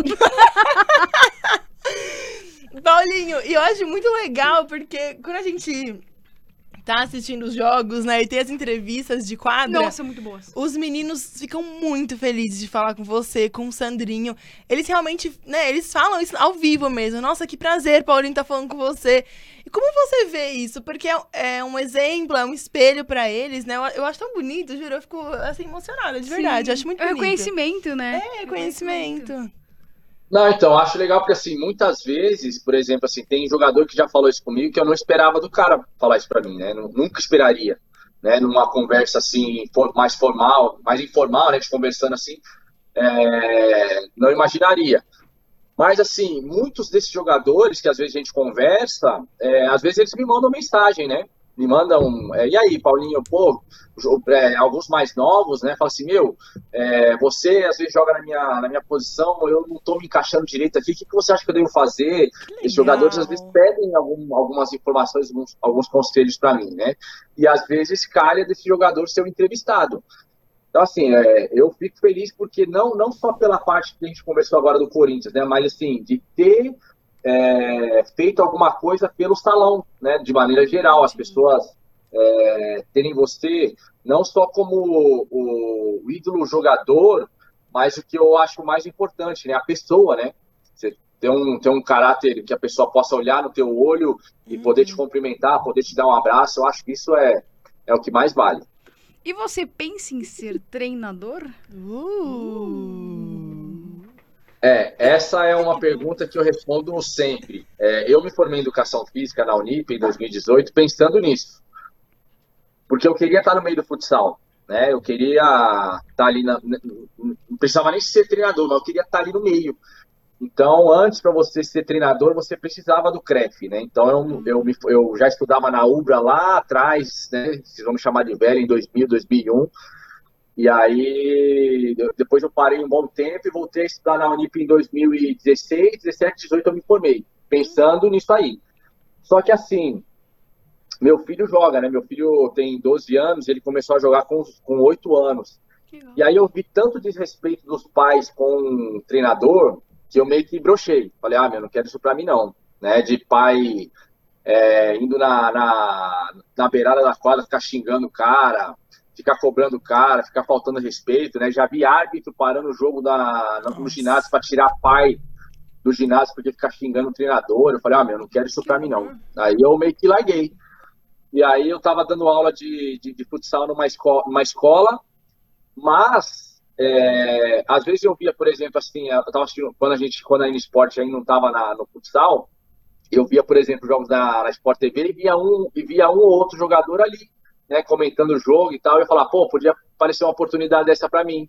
Ah, E aí um dia indo da, da aula, o Joãozinho me ligou, falou, Paulinho, a LNF tá, tá te indicando para ser o comentarista aí da LNF, você aceita? Eu falei, pô, bati o martelo na hora. Que da hora. Então vão. E aí aconteceu, né? E hoje, pô, tô super feliz, tô, tô, tô querendo mais. Paulinho, você lembra qual foi a primeira vez que você comentou, o primeiro jogo? Como que foi toda você? Você ficou nervoso? Extremamente nervoso, porque foi Praia Clube com o Marcelo do Ó. Ah, Assim, é, eu, eu, eu acompanhava o futsal, mas né? Então, é, por exemplo, o Marcelo do Ó, quando eu vinha dos treinos com meu filho, eu escutava o Marcelo do Ó na 105, né? Caramba. assim, ele fazia os jogos lá e eu falava, pô, esse cara narra pra caramba tal. E aí, quando a Bruna, né, acho que foi a Bruna passou a escala, é, Brasília e Praia Clube, Marcelo Dói e Paulinho Japonês. Meu, me deu uma tremedeira. Eu, fiquei gelado, né? Eu falei, meu, logo o Marcelo Dói vou fazer não sei o que, tal, tal, tal. E aí eu não conhecia, né? Não conhecia os jogadores nem do Praia e nem do, e nem do Brasília, né? Ficou mais difícil ainda. Eu conhecia, acho que o Neto, é, o Pablo, que tinha jogado comigo, e o Mark Dovo, que era outro, outro cara que eu tinha enfrentado. O resto eu não conhecia nada. E eu fiquei extremamente nervoso. Eu levei acho que umas três folhas de informação, porque eu busquei informação de tudo quanto é lado. E aí eu não falei nada, né, da, da folha das três É, na hora nem tchum. Não dá, né? Aí eu falei, meu, olha que burro, velho. E aí, pouco a... aí, pouco a pouco, fui pegando a manha, né? Hoje eu levo uma folha só. Mas o Marcelo do Homem deixou bem à vontade, assim, né? Falou, Paulinho, quem vai me ajudar aqui é você. Mas eu fiquei super nervoso, sim. Ai, que Que legal. legal. E como foi esse encontro com o Marcelo Duó? Tipo, a primeira vez que você olha assim, olha, ele é o Marcelo Duó. É, cortou, repete, Maria, por favor. Como é que foi esse encontro com o Marcelo Duó? Tipo, a primeira vez que você veio comentar e você foi fazer com ele. Como é que, como é que você se, se sentiu olhando? Tipo, ai, o Marcelo Duó. que- Ah, eu já dei uma Eu já falei, ah, vamos ver como que o cara é, né? Porque às vezes você pega um cara, o cara é meio mascarado, né? Eu já dei É, tietada. que verdade, eu falei, não meu, é. Eu já dei uma tietada, falei assim, Marcelo Duó, pô, muito prazer, cara. Pô, te escutava muitas vezes na 105, você manda bem demais. Aí ele já, né, assim, não, pô, pra, obrigado, não sei o quê, prazer é meu. Deixou mais à vontade, né? A gente vai bater um papo aqui, você vai, você vai me ajudar porque você é o cara do futsal. E acabou sendo assim, vai, se a gente fosse, se eu fosse colocar uma nota ali de 0 a 10, colocaria ali uns 5,5, 6, Olha, passou de ano, vai. da estreia, Passou. né? Passou? O meu, É. minha média era 7. A minha também, mas tem escola que é 5. Ah, entendi. É, eu ia para eu ia para pro exame. Vai. Recuperação. E É, Paulinho, preparação. falando de transmissão, teve alguma que mais te marcou, assim, que você guarda com muito carinho? Por algum motivo, uma final? Ou algum motivo pessoal seu? Olha, assim, é, eu achei muito legal a final da Supercopa, a edição especial, né, que teve lá no Parque São Jorge, entre Corinthians e Magnus, porque foi, assim, uma audiência gigantesca, porque estava tudo parado no Brasil e esse jogo já tinha marcado, já tinha sido marcado. Então, por exemplo, assim, o salão estava totalmente parado, a maioria dos esportes estavam totalmente parados, mas a prefeitura, a- a- o governo aqui de São Paulo, é, é, manteve esse jogo. Então foi um, um jogo assim, eu, Raoni e o Sandrinho, a gente fez esse jogo e foi bastante legal, me marcou bastante, porque foi uma final, né, de um jogo só, mas foi uma, foi uma audiência, um jogo extremamente competitivo, emocionante, então fico com esse jogo aí. Teve um jogo também, assim, que, que meio que me marcou, que foi agora quando o Corinthians perdeu para o Ceará, na Copa do Brasil, né, faltando um segundo, porque eu passei por essa situação. Então, quando aconteceu o gol a um segundo, eu falei, meu, tá acontecendo de novo. Eu passei por isso, né? Então, Caramba. veio algumas coisas na minha cabeça. Mas é. Fico com esses dois aí. Um pelo lado bom, o outro por um lado assim, que eu já não tava no meio, mas acaba vindo algumas lembranças. E Paulinho, eu acho que hoje pra você deve ser mais tranquilo, mas imagino que no, quando você tava começando assim a comentar, imagino eu que, seja, que fosse um pouco mais difícil pra você segurar o lado torcedor também. Hum. Hoje você consegue controlar isso? Como que é pra você quando você comenta jogos do Corinthians? Não, hoje eu tenho, assim, eu tenho na minha cabeça que eu tenho que ser neutro, né? Uhum. Tem que ser neutro, não tem. É, o próprio Sandrinho, né? O Sandrinho às vezes é, falava comigo, falava assim, ó, Paulo, você tá bem, mas dá uma segurada, né? Às vezes parece que você tá, tá, tá pendendo mais para esse lado do Corinthians. Assim, hoje eu tô mais tranquilo, né? Hoje já consigo controlar mais. Mas assim, não, não foi uma coisa natural, né? Acontecia naturalmente. Mas não posso, né? Hoje eu não posso. Por exemplo, vou fazer um jogo do Foz e Catara, Foz e Corinthians, tem que ser, eu tenho que falar dos dois times, não tem como. E o pessoal que tá assistindo entende isso? Ou você acha que não? Que né, existem algumas pessoas que vêm falar com você, ah, Paulinho, corintiano, não sei o quê. Ou não, o pessoal entende que hoje você é comentarista tal. Não, assim, é, por exemplo, esse jogo do Corinthians e Ceará, muita gente falava assim, e falava até o Vini que fez comigo, né? Muita gente falava assim, ah, mas esses narradores e comentaristas são corintianos. Mas o jogo só dava Corinthians, só dava Corinthians, a gente só falava do Corinthians. E Não tinha aí, como fugir, né? Não, não tinha como fugir, né? Os caras já estavam achando que estavam torcendo pro Corinthians, mas o Ceará só se defendeu durante muito tempo do jogo. E a gente falava do Corinthians, do Corinthians, e o pessoal falava, ah, esses caras são corintianos, não sei o quê. Mas não, gente vai de acordo com o jogo, né? Eu já recebi alguma- algumas críticas, assim, do cara, por exemplo, assim, teve um jogo que eu. A, a equipe, a equipe que estava perdendo estava jogando melhor. tipo assim, ela já tinha, já tinha acontecido quatro, cinco oportunidades de gol e não tinha feito gol. E a equipe que estava ganhando foi lá duas vezes e fez dois gols. E aí eu falava assim, pô, a equipe tal. O cara mandou para mim um privado, eu falei assim, meu, como que você fala isso aí? Tá, o Joel tá perdendo de 2 a 0 E aí eu tenho que ir lá responder. Eu falei, meu, mas o jogo não é assim, né? O jogo, pô, os caras foram quatro, cinco vezes lá e não fizeram, e tomaram dois gols e tal. E às vezes eu preciso dar umas explicações assim, sabe? Educadamente, não às vezes contra a minha vontade, mas eu tenho, eu tenho que ser o mais É, educado não, é, tem muita gente chata na internet. Nossa, né? tem Nossa, muita Sim. gente ignorante. Não é fácil Mas lidar é. com o público, né? Nem um pouco. É.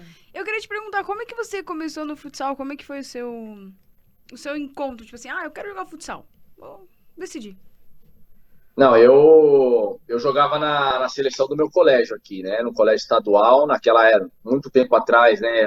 Estudar no colégio estadual não é hoje, né? Hoje a gente vê a colégio estadual com, com outros olhos, né? Sei lá, a parte da violência, não sei. Mas na minha época a gente estudava em colégio estadual e de qualidade.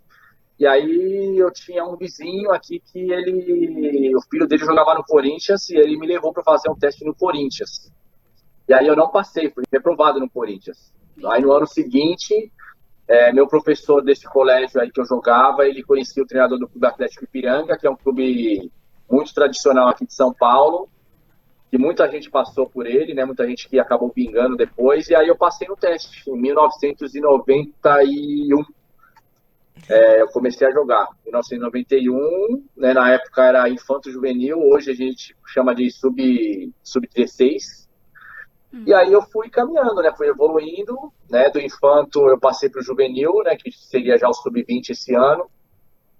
Joguei um ano na em Santos, joguei um ano no Banespa, que era uma equipe que tinha aqui também muito Banespa, tradicional, que acabou. Depois eu fui para Santos, depois voltei para Guarulhos. E aí começou a minha caminhada na, na categoria principal, né? Aí, meu, fui para fora do, de São Paulo, fui para Atlético Mineiro, depois voltei, aí fui para fora do Brasil. Até que quando eu voltei da Espanha de uma vez, eu fui pro Corinthians, né? Fiquei cinco anos lá, saí do Corinthians com 38 anos, achando que minha carreira já estava para encerrar, e aí não, aí eu tive mais duas passagens para fora do, do país, né? Fui para a Rússia, fui para Inglaterra, aí tive, tive a oportunidade de ir para Itália também, aí eu neguei porque eu estava sozinho, né? Queria ir com a minha família e não consegui. Mas foi uma carreira aí de mais de 20 anos, né? Mais de 20 anos de, de estrada, de sacrifício, de abrir mão de muitas coisas. Mas acabou dando certo. Caramba, que da hora, você foi pra fora do país. Eu acho muito massa, assim, poder jogar fora do país. Sensacional. Deve ser, é uma experiência totalmente diferente, assim. Eu não saberia viver. Não, Paulinho, Você, diga, não, diga. assim, ah, se, se você vai lá para fora, meu, você consegue viver. Porque lá é muito, lá é muito melhor. Lá a qualidade de vida, é, o seu dinheiro vale muito mais. Lá você vive muito mais do que aqui. Ah, sim. É, não sim. tem. Seria, eu falo pro pessoal do futsal, né? Quem tiver a oportunidade de ir para fora e tendo uma equipe segura, não tem nem que duvidar, nem que vale a pena a experiência, sabe? De ficar lá, Sim. sei lá, cinco meses que seja. Mas o cara tem que ir para provar. Imagina. Justo. Deve ser diferente, deve ser Então, muito bom. É, com certeza. Paulinho, olha, a gente, tá- a gente chegou numa parte do programa que eu Ai, amo. Começar. A gente vai fazer. Eu não sei se você chegou a assistir com o Daniel, que tava antes com a gente. Mas no fim, do nosso progr- no fim das nossas entrevistas, a gente faz um teste da amizade. Que normalmente é com uma pessoa. é, A gente conhece mais o Paulinho do que a gente conhece o Daniel Dias, que o Daniel Dias a gente não tem essa convivência diária Porém, de, tá de aqui transmissão e sempre tal. bastante. Mas são perguntas que provavelmente a gente não sabe de você. Mas nós vamos tentar acertar como um teste de amizade, certo, Paulinho? Feito. A cara do Paulinho. Tipo, lá vem, lá vem bomba. Bem, Tá merda. bem. Vamos lá, Paulinho, são quatro perguntas que a gente vai tentar adivinhar de você. Então não responda. Sua cor favorita, sua comida Comida favorita, favorita. seu signo e a. Como que é o outro? E a estação do ano Não, a favorita. estação. É, a estação do ano Ah, favorita, estação verdade, você tem razão. Não, metrô, Estação, estação. estação do ano favorita. É. Vamos começar então com cor favorita. Paulinho. Ih, isso aí deve ser fácil. É, Mas- ué, não tem como. Ai, Tica, ela não tem nada a ver. É, chuta as duas. Ai, sabe, se vai estar preto, vai estar Um, preto. é, vai no um, três. dois, vai. Um, dois, três. Preto. Você vai no preto. Eu vou tentar. Verde, brincadeira. Imagina. Verde, isso, imagina, da seria mais. isso Eu vou, Paulinho. vai. Vermelho. Eu não vou tentar azul. de Branco. Hum, vermelho, complementar de vermelho. Vou de vermelho. Vou de vermelho. Vermelho. Alguma dessas, Paulinho? A Marília foi de branco, é isso? Não, ah, mas foi de, preto. De preto. Assim, entre o vermelho e o preto, é- de é- preto. é- eu, prefiro, eu prefiro o preto. Vou Paulinho tá de vermelho. Mas sim, eu tenho bastante. Eu tenho bastante coisa azul. Azul. Ai, eu amo azul. Muito bom, muito É minha bom. Gosto de rosa também. Olha, Boa. é. chique. Gostei. A gente nunca chutou rosa. A gente nunca chutou- Ah, rosa, é é verdade. Vou começar a chutar. Boa. Então tá 0x0. Gosto de rosa Não, tá também. 1 a... Não, tá 0 Ah, o que você acha? Não sei. 1x0, que o Paulinho prefere o preto, é, né? mas a sua cor de É, eu fato. prefiro- Qual que é a sua cor de fato preferida? É azul. É, é é assim. Nem o eu- eu Paulinho não sabe. tenho- Nem ele sabe, tadinho. Ele gosta Eu não de tenho uma ele cor gosta de preferida. todas. Não tenho. Não tenho uma cor Ah. preferida. Entendi. Então a gente fica no 0x0. Mas verdade, assim. alguém pode realmente não ter cor É. preferida, é verdade. Não, não tenho, de verdade. Tá, então já fica no 0x0. Justo. É, É, justo, justo, justo, justo. Comida preferida do Paulinho, Má? Japonês Ah, do Hum. Que tonta. Essa vocês vão dançar. Olha! Ah, então é diferente, é Então é uma di- diferente. Shawarma. Eu vou de comida tailandesa. Eu vou de árabe. Boa, foi bem, amiga. Mano, deitamos. Não? Não. É comida brasileira, tipo, que a gente come no dia a dia, Paulinho? No dia a dia, não. Ah, então. No dia a dia, não, mas é comida típica brasileira. No dia não. Feijoada. Churrasco. Feijoada. Ponto pra Marília. Ah. Vamos! Apesar de- foi bem, foi bem, foi bem. Quando se você, é, vocês pensarem na comida japonesa, né, vocês vão dançar, porque eu não como comida japonesa, meu. Não como, não como. Nada. Ah, eu também Mas não. por ser Nada. crua, assim? Nada, é. É, é. Eu também, Quando eu, Paulinho, vou, toca aí, quando, eu parabéns, vou, é quando eu vou no restaurante japonês, eu peço pra comer com garfo, olha que vergonha. Eu peço talher, maravilhoso. eu peço talher e eu como é, salmão grelhado, né? Salmão só Salmão e grelhado eu quando tem... Yakisoba. É, exatamente. Entendi.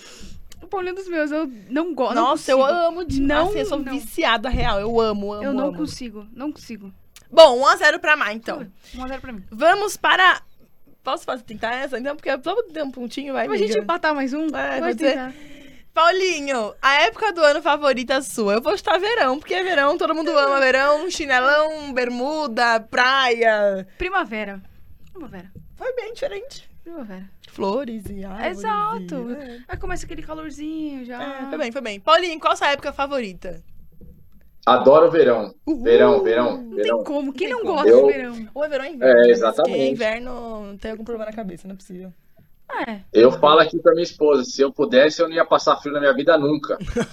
Quando, começava, quando começasse o frio aqui, eu ia pra outro lugar. Tchau, é. Conheço frio, eu- muitas pessoas que fazem isso. Quando começa o inverno aqui, vai pra Portugal, que é o verão. Quando É. começa o verão. Nossa, eu queria ter dinheiro pra é fazer verão. isso. Pois é, Trabalho, balance. né?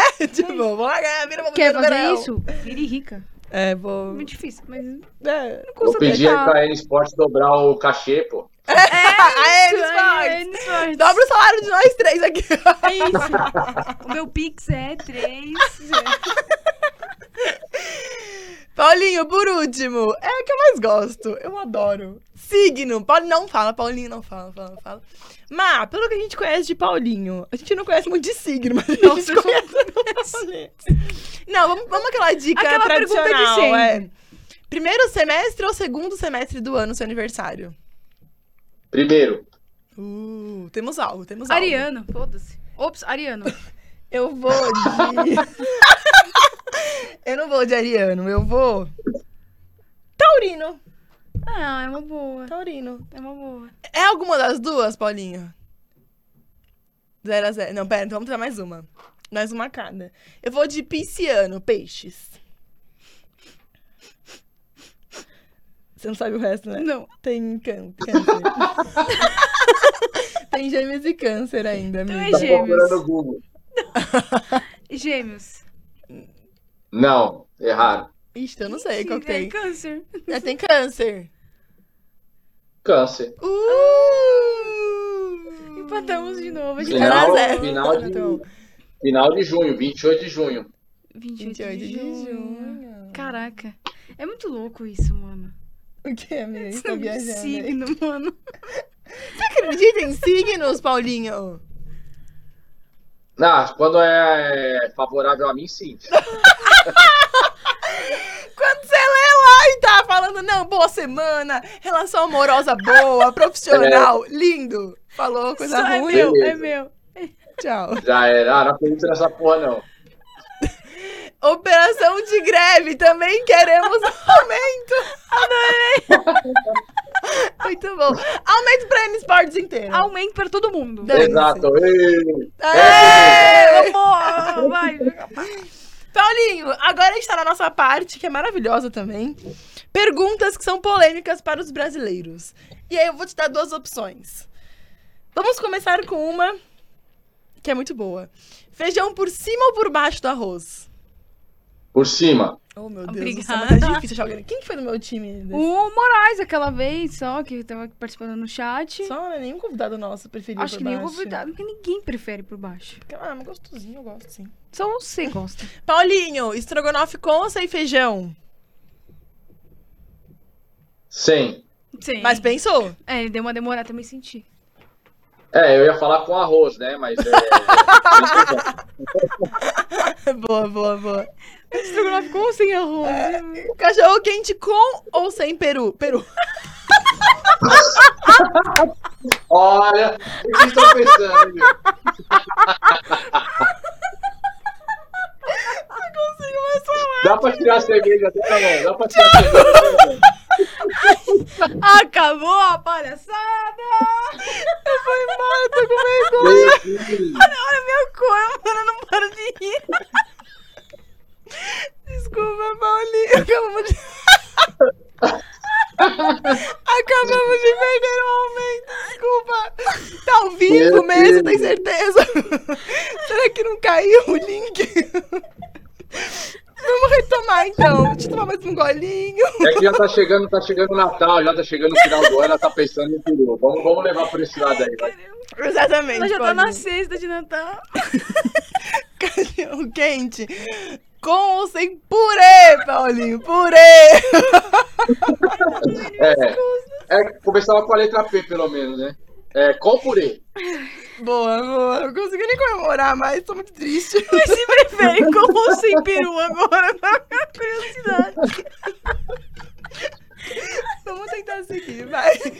Paulinho, bolacha ou biscoito? O que que eu. O que que eu acho que é. O que, como assim? Não entendi. O que eu prefiro ou se eu falo bolacha, se eu falo biscoito, o que, que é? Amei, ficou confuso, não sei falar mais. É o peru rondando aqui assim, ó. Você fala bolacha ou biscoito, Paulinho? Bolacha, bolacha. Tá, então estamos todo mundo no mesmo pacote.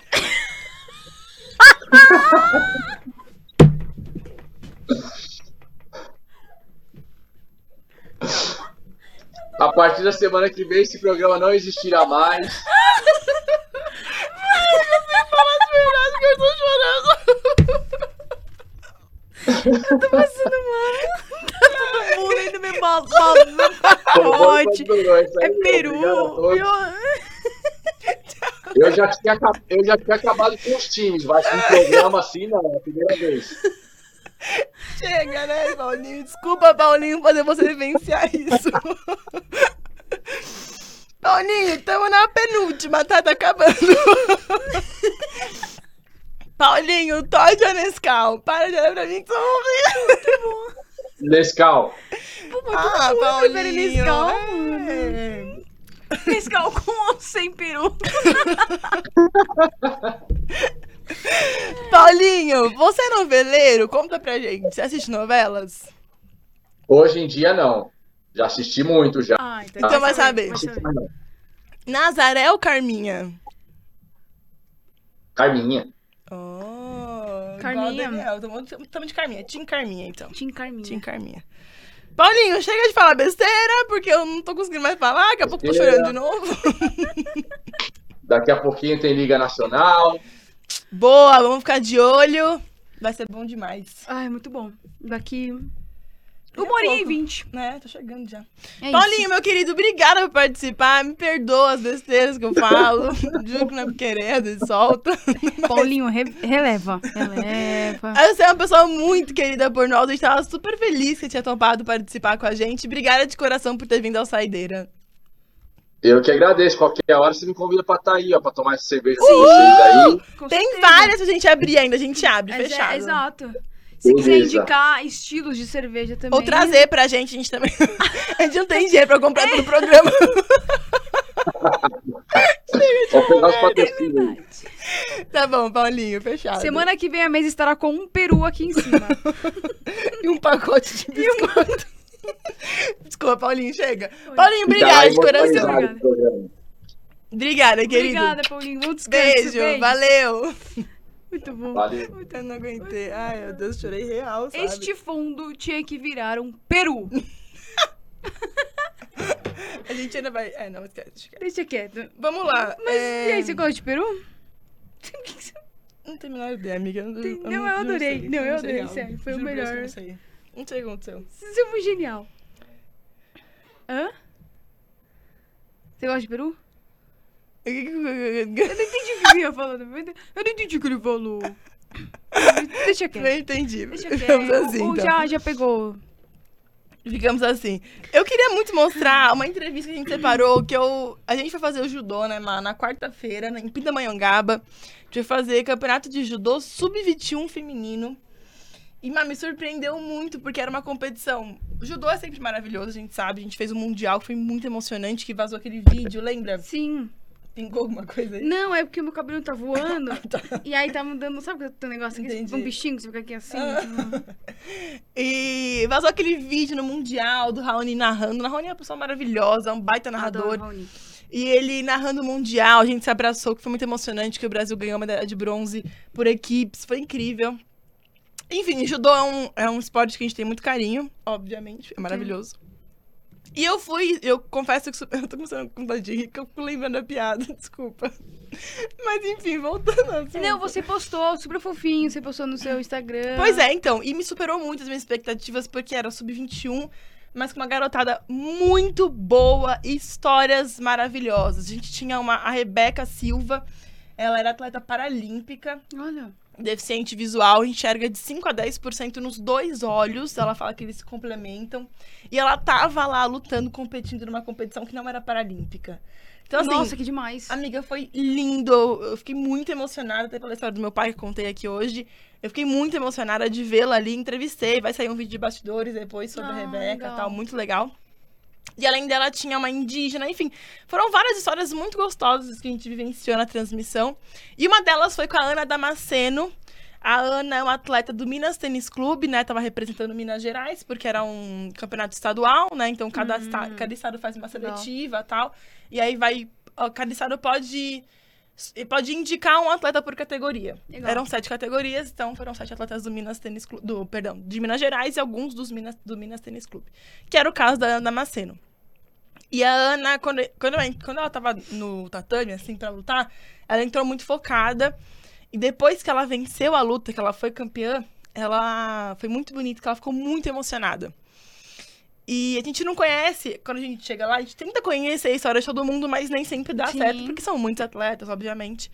E foi muito bonito. Eu queria muito mostrar que foi uma, foi uma, foi uma entrevista que me emocionou muito. Só de pensar, já tenho vontade de chorar. fofinha. super emotiva. Mas eu queria que a gente rodasse, porque é uma, é uma entrevista que eu acho que a gente precisa dar visi- visibilidade para essas meninas. São meninas que precisam de visibilidade. E além disso, mostrar pra você a emoção que tem a nossa transmissão aqui na, no canal Olímpico do Brasil, que foi o caso do judô. Vamos dar uma olhadinha. Damasceno para falar conosco. Essa mulher é demais! Ela emocionou a todos. Que situação na luta e o que ela aprontou no final. Fala, senhora Damasceno, o que você fez no final? Ela merece demais. Essa mulher é demais, emocionou todo mundo, Ana. Você saiu muito emocionada da luta. O que passou na sua cabeça? Só Deus sabe tudo que eu passei pra estar aqui hoje. E essa medalha é pra minha mãe, que tá lá no céu. Tenho certeza que ela tá orgulhosa de mim.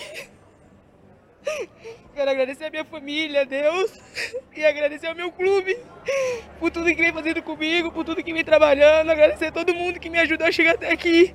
Essa medalha é nossa, e principalmente as meninas, que hoje de manhã não teve um resultado bom, e eu usei esse gás para poder lutar com ela, lutar por elas. Essa medalha não é só minha, nossa, e principalmente da minha mãe, que tá orgulhosa de mim. Tenho certeza que ela tá muito orgulhosa de você, Ana. Parabéns. Raoni, com você. É isso, toda essa emoção, obviamente. Daniela Pouzinho, que final de luta. Olha, não teria final mais, assim posso dizer, mais especial para esse dia com uma luta de tamanha grandiosidade como foi a luta que acompanhamos agora há pouco, não é mesmo? Não, é verdade. E, e a gente observando aí o passar das lutas, a gente viu a Ana Damasceno aí extremamente emocionada. Ai, foi que linda, né, Mara? Já dá pra ver, eu tava super emocionada. E a Ana é uma atleta muito vitoriosa, assim, muito guerreira. É, ela não perdeu a mãe recentemente e mesmo assim toca muito, porque a gente sabe, mãe é tudo. Sim. E nem imagino a dor que ela deve ter sentido. Mas enfim, foi muito bonito e eu fiquei muito feliz. Não, a gente não pode torcer, né? Então, não é que eu tava torcendo por ela, mas depois que ela ganhou, eu fiquei muito feliz que ela ganhou, sabe assim? E dá pra ver claramente, ela tava muito emocionada, ela correu pro técnico, depois eu falar com as meninas que estavam torcendo muito por ela ali. Enfim, é, foi muito emocionante. E ah, eu tenho certeza que nossas transmissões aqui são muito, é muito sobre isso, sabe assim, Mar? Ai, sim. de contar essas histórias e, e mostrá-las, que eu acho que é muito importante. Mesmo atletas sub-21, acho que isso pouco interessa a idade, são atletas é, que têm um dom muito bonito. A gente não pode nem falar dom, porque parece que descredibiliza o- Não, os é, treinos e exatamente, etc. né? Mas qualidades muito boas, uma, Uma judoca- força. É, Tem uma força in- interior muito grande. exato. Além de uma baita judoca, exatamente isso. Muito guerreira e muito vitoriosa. Enfim, acho que pra terminar nossa saideira, Ai, sim. eu achei que fosse legal. Ainda mais mostrar. pelo, pelo Dani. É bem. Por tudo isso que eles passam, assim. Exato. É muito massa. Coisa linda. Arrasou. Mas é isso, gente. Ficamos aqui com a nossa saideira. Obrigada a todo mundo que participou. Pelas mensaginhas. É... Bonitinha. Minha mãe mandou. Ai, mãe, te amo muito. Ai, que linda, que emoção. Mãe é tudo mesmo. É mesmo, mama. Maravilhoso. Te amo, linda. É, o Ronaldo Moraes deu, deu, falou dele que era churrasco. Era churrasco. Foi bem, foi bem. Mandou cervejinhas. Ronaldo aqui com a gente. Carol Pérez, maravilhosa. Mandou a hashtag Carloto no Saideira. Marcelo Doa merece mundo e merece mesmo. Miguel é maravilhoso.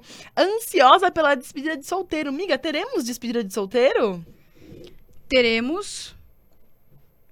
Mas, Após. Cá, pandemia. ela querendo ou não, a gente vai ter, tá bom? Após pandemia, Não, vai ter mesmo. vai. Inclusive, já falei com a senhora Carolina onde faremos. E ela já apoiou. Ai, amei. Então tô dentro também. É óbvio. Maravilhosa. duas. bebeu.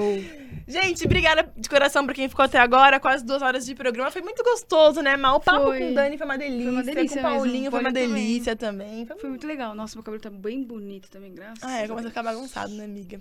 Enfim, obrigada, gente, de coração. Ian, meu querido, bom ter de volta aqui com a gente. Lu, fofíssima, que bom que está aqui com a gente também. Enfim, gente, esse é o Saideira. Esse foi o saideira. Semana que vem tem mais. Sexta-feira, às 5 da tarde. Sextou. Certo? Certo. Valeu, gente. Beijos. Beijo. Bom final de semana. Obrigada.